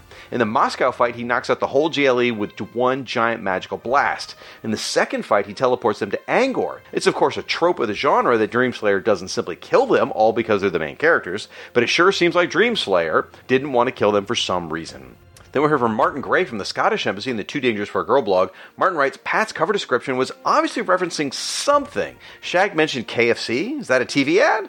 uh, well, Pat Sampson, of course, who was the guest last episode and founder of the Longbox Crusade, Pat chimed in. So to answer your question, Martin, about the cover, uh, I was referencing lyrics from Kenny Rogers' song "The Gambler." And uh, folks, let me tell you, Pat did an amazing job with that. I, I'm still laughing at how cleverly he wrote that cover description. All right, let's get back into uh, Martin Gray's comments. He says, "Oh, Shag, you said the villains this time are the kind of characters you would skip over at Who's Who. As if. I know you never skipped over anybody. In fact, this is a literal Who's Who of bad guys Blackrock, Black Mass, Brainwave, Calculator, Calendar Man, Cadre, Brainwave. You must see it. Shag even mentions Calculator and Calendar Man sharing a page in Who's Who. Looking at the way so many names are all from one part of the alphabet, would you bet against Keith Giffen having flicked through just a couple of editions to pick this month's guest cast? I, you know, Martin, I, I mentioned that earlier in the episode, and you and I came to that realization independently, obviously. Yeah, it's Who's Who played a role, absolutely, in the development of these issues. Then Martin goes on to say there's a fire and water connection to Quakemaster, as his first appearance was inked by Tex Blaisdell, former teacher of the network, network's very own Rob Kelly. Look at that. That's amazing. Oh, wow, Martin. Good catch. And then Martin says, How fascinating that Moish turned up again. Great spot, Shag. Maybe Shag could ask JM DeMatteis to unlock the mystery of Moish.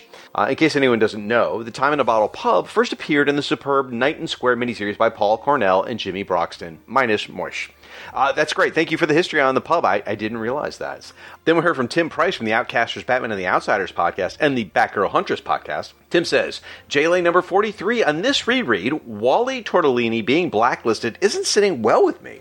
He's a reporter doing his job, and Vivian ruins his career? Is that really a heroic move solely to protect the not so secret identities, since most of the team have public identities or at least don't really work to protect them? The bigger thing is Wally Tortellini's story is embarrassing to the league, but it's one thing to kill a story, quite another to keep Wally from being able to support himself. It just doesn't feel good, you know? You make a great point, Tim. You really do. Then Tim goes on to say, uh, of the characters from the dark side, I knew all of them first from Who's Who, with one exception Brainstorm. I first found him in a giant sized coloring book when I was a kid featuring Superman, Wonder Woman, and Batman. He must have been a big deal to take on the big three, right? Oh, what did I know? I was eight years old. I remember making his costume purple and green because the heroes were using up all my red and blue crayons. I love that. Thank you, Tim. He says, I can't believe Shag didn't note the waitress dressed as Wonder Woman is a redhead. You're slipping, my friend. And she had a great word balloon, too. God, now they're letting in normal weirdos. An oxymoron to be sure, which makes it even better. All right, people, I promise you, I am still the same irredeemable Shag. I have noticed every single sexy, hot woman in these comics, and that hasn't changed. I'm just trying to be a better person and not mouth off about it as much. Uh, all right. And Tim says, oh, and obviously Quakemaster's T stands for Tremors. You're welcome, Paul Hicks.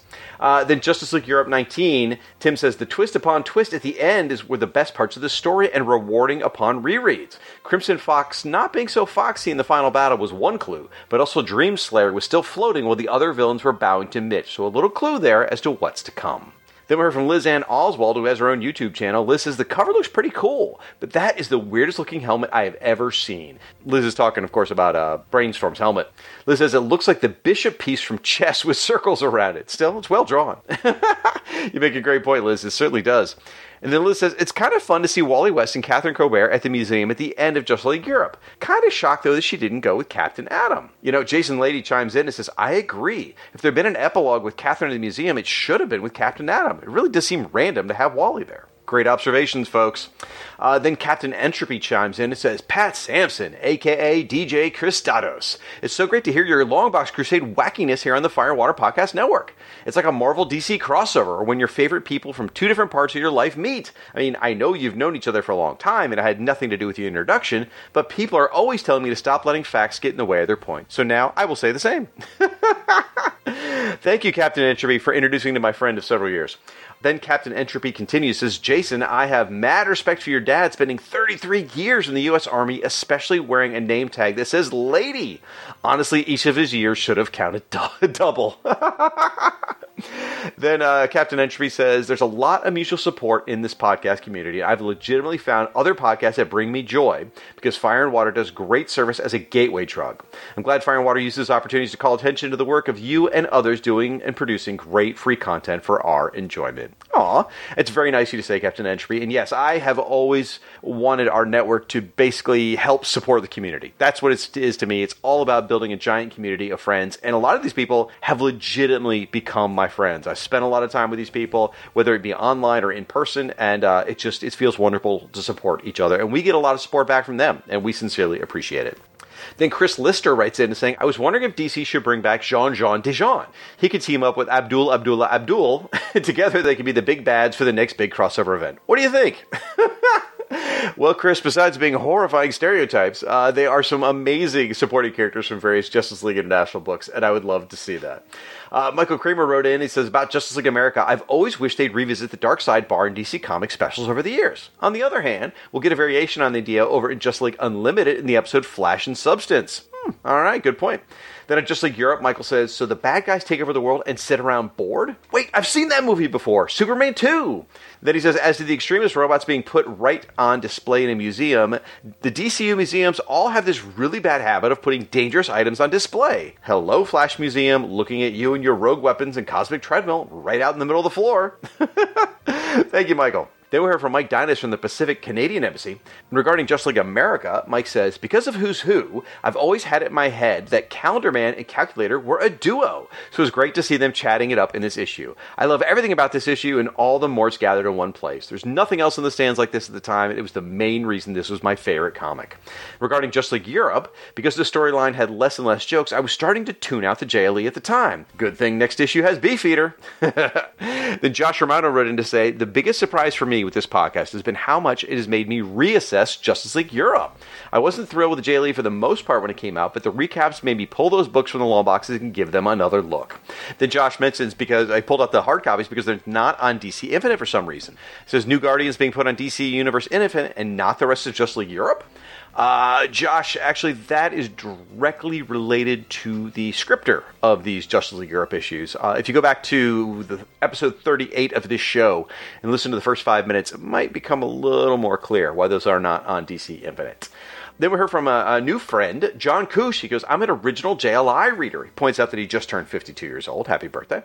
Goes on to say, I'm on episode four of the podcast. Long way to go. But I listened to the first four in two days. I love this. By the way, rereading through the latest omnibus.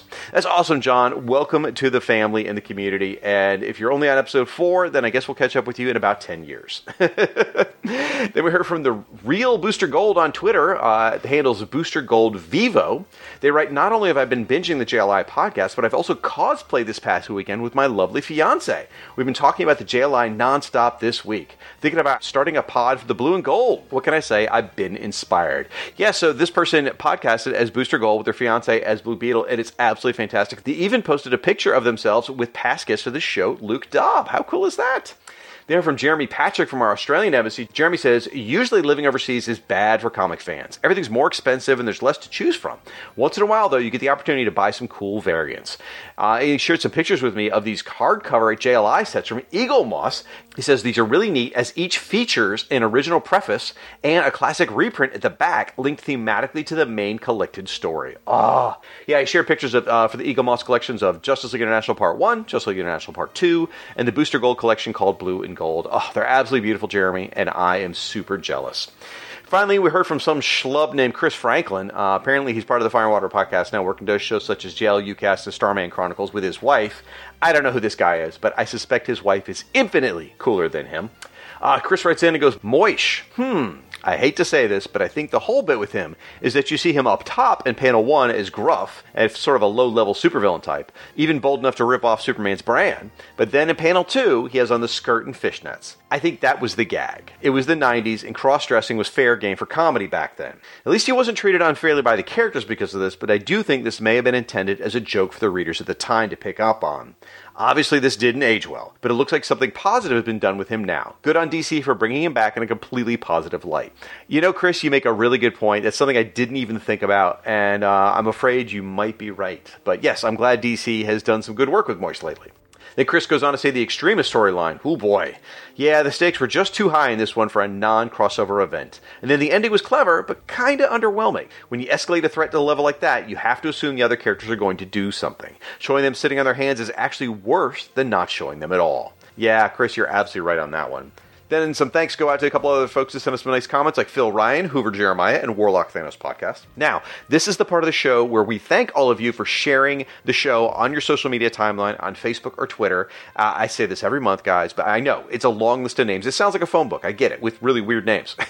However, these folks showed their support and promoted the show. So it's important to me that we recognize these individuals every month. So this time out, we've got over 80 names. Wow. Thank you, everybody. This is a list of everyone who helped promote the show the last couple episodes by either sharing on Facebook or retweeting on Twitter. So our thanks go out to Aaron Head Moss and his G.I. Joe, A Real American Headcast. Al Girding, Andre TFG, Between the Pages blog, Billy Delicious, Canadian Geek, Captain Freakout Psychedelic Radio, Chris Franklin, Chris Lewis, Chris Lydon, Coffee and Comics, and his Days of High Adventure podcast, Damian Droud Whiter, Dave's Comic Heroes blog, Derek William Crabb, Dr. Ange, Dr. Jennifer Swartz Levine, Ed Moore, Frederico Hernandez, Geek to Me Radio, Generation X Wing podcast, Gus Casals, Into the Weird, Jake Muir, Jason R. Lady, Jeff Poyer, Jeffrey Brown, John Coos, John Wilson, Justin Steiner, Kichi Baker, Lizanne Oswald, Mark Baker Wright, Martin Gray and his Too Dangerous for a Girl blog, Martin Kogan, Matt Anderson, Matt Ev, Matthew Cody, Max Traver,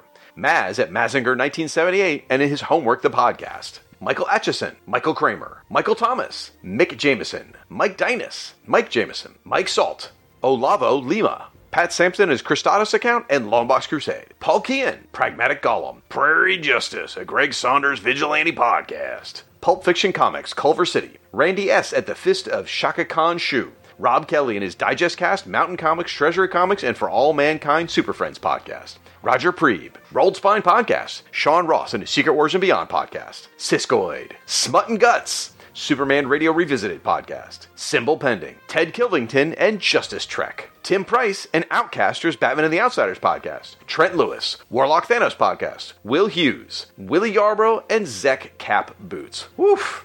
My thanks to all of you for your support of the JLI podcast. Your feedback, as always, y'all, you are such an important, important, important part of the show. The community of JLI fans we built together is absolutely amazing. Now, if I've forgotten anyone, I am terribly sorry. It's probably the fault of Pat Sampson or Jason Lady. Just let me know and I'll be sure to include you in the next episode. Now, please keep those cards and letters coming, everyone, and visit our website, which is firewaterpodcast.com slash JLI. That's where most of the, the action's going on, so leave your comments in the show post there. You can visit us on Facebook as Justice League International Blah Ha Ha Podcast, on Twitter as JLI Podcast, or email us at JLIPodcast at gmail.com. My thanks again to Pat Sampson and Jason R. Lady for appearing on the most recent episode of the show, and thanks to you listeners for such a wonderful collection of feedback. Now, we're going to take a quick podcast promo break, and when we come back, we'll see if we can bring Cindy and Inza together in the same embassy.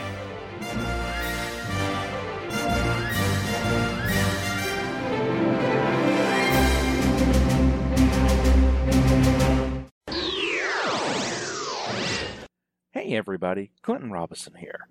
I recently attempted to sneak into the Longbox Crusade headquarters basement to watch some of the Albrecht Brothers action movies while the crew was out at the Saturday matinee theater. Too bad I had a little mishap and got stuck down here. With no movies to boot.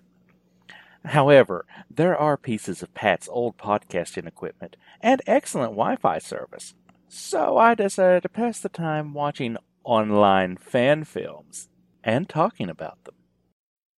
What, you don't know what a fan film is? Well, there are these non theatrical movies that people post online of already established characters and settings. Hey, hey, hey now. Just wait and see. Save all judgment for what happens when you listen to Fan Film Fridays, a new podcast found on the Longbox Crusade podcast feed.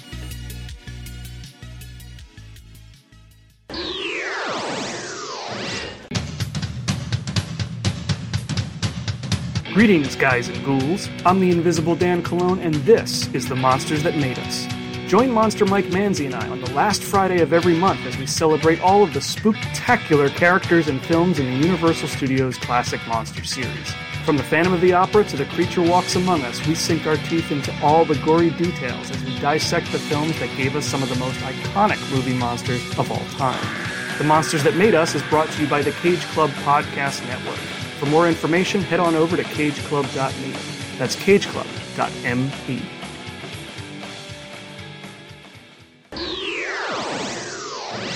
All right, folks, we're back from break, and yes, it does appear the JLI teleporter has brought both Cindy and Inza together for us. Now, Cindy, this has been an absolute joy. Thank you so much for being here. Again, an opportunity to record without that pesky husband of yours. That was a blast. I really enjoyed the opportunity.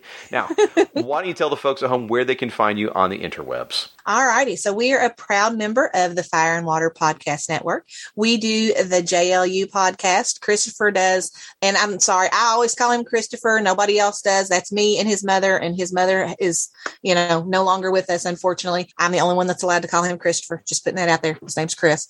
But anyway, put that on there. It's mine. Um, but anyway, um, we have the JLU podcast. We do the Supermates podcast. We have just recorded a show that's been pushed out for uh, Starman with the Starman Chronicles. He does uh, Superman, the movie minute with Rob Kelly. There's all, you can find us all kinds of places. I'm hoping that you will, of course, look at the Fire and Water Podcast Network and do all our wonderful shows. Lots of wonderful things that if there's not something on there that you can find for your interest, then you're not looking very well. that is a pretty accurate. And everything that Chris and Cindy produce together is absolutely enjoyable, entertaining, charming. It's the whole gamut, folks. It's an absolute blast. And well, thank yeah. you. well, thank you so much for being here, Cindy. I really appreciate it. well, thank you for having me, and I look forward to the next time. Now, Inza, I really appreciate you being on the show. It has been an absolute joy chatting. Why don't you tell the listeners where they can find you on the interwebs? Well, currently my internet presence is relatively light, but I'm hoping to change that in the new year. I'm on both Twitter and Instagram with the handle at the 108th Sage using underscores before and after the 108th. My Instagram is 108% just my art, and it has been sadly neglected recently. And Twitter is pretty much just me retweeting things when I actually remember to log in. Either of them will let you DM me, and once I get around to putting more of my creative output online, or we get ready to actually selling BattleQuest, one day we hope, I'll put that link in my bio on both sites as well. And, and folks, in the show notes, of course, you can find links uh, to uh, the 108 Sage Twitter and Instagram accounts. So those will be there for you. So you can just click right on them. Oh, wow. Thanks. I appreciate that. Of course. And again, thank you so much for being on the show. I really appreciate it. This has been so much fun. And I got to say, Shag, this has been a dream come true. You mentioning the Who's Who podcast during your guest appearances on season zero of the Flash podcast, it was the precipitating incident that got me into comic book podcasts, which has become 90% of what I listen to these days. That blows my mind. I I, I I love doing those Flash podcasts with Andy as guest talking about Firestorm, and I cannot believe that that led you to all of this. So I, that's wonderful. What how how great that people find each other in such the strangest ways. And by the way, if you say being on the show uh, has been a dream come true, I got to say, Inza, dream bigger. I mean, come on, it's just this silly show. Have lots of dreams. I don't mind how many of them come true. well, thank you again for being on the show. I appreciate it. Thank you for inviting me, and I so appreciate it as well. Absolutely. And folks, that is going to do it. Now, come back next episode when we cover Justice League America number 45 and Justice League Europe number 21. And we'll have two more guest hosts to help me cover the issues. Who will they be? Come on, people. We've been doing this for six years. You know how this works. You're going to have to wait and find out next episode. Thanks for listening, everybody. Until next time, I'm Shag. And I'm Cindy. And I'm Inza Morgenstar, the 108th Sage. And you've been listening to the JLI Podcast. Want to make, make something, something of it? it?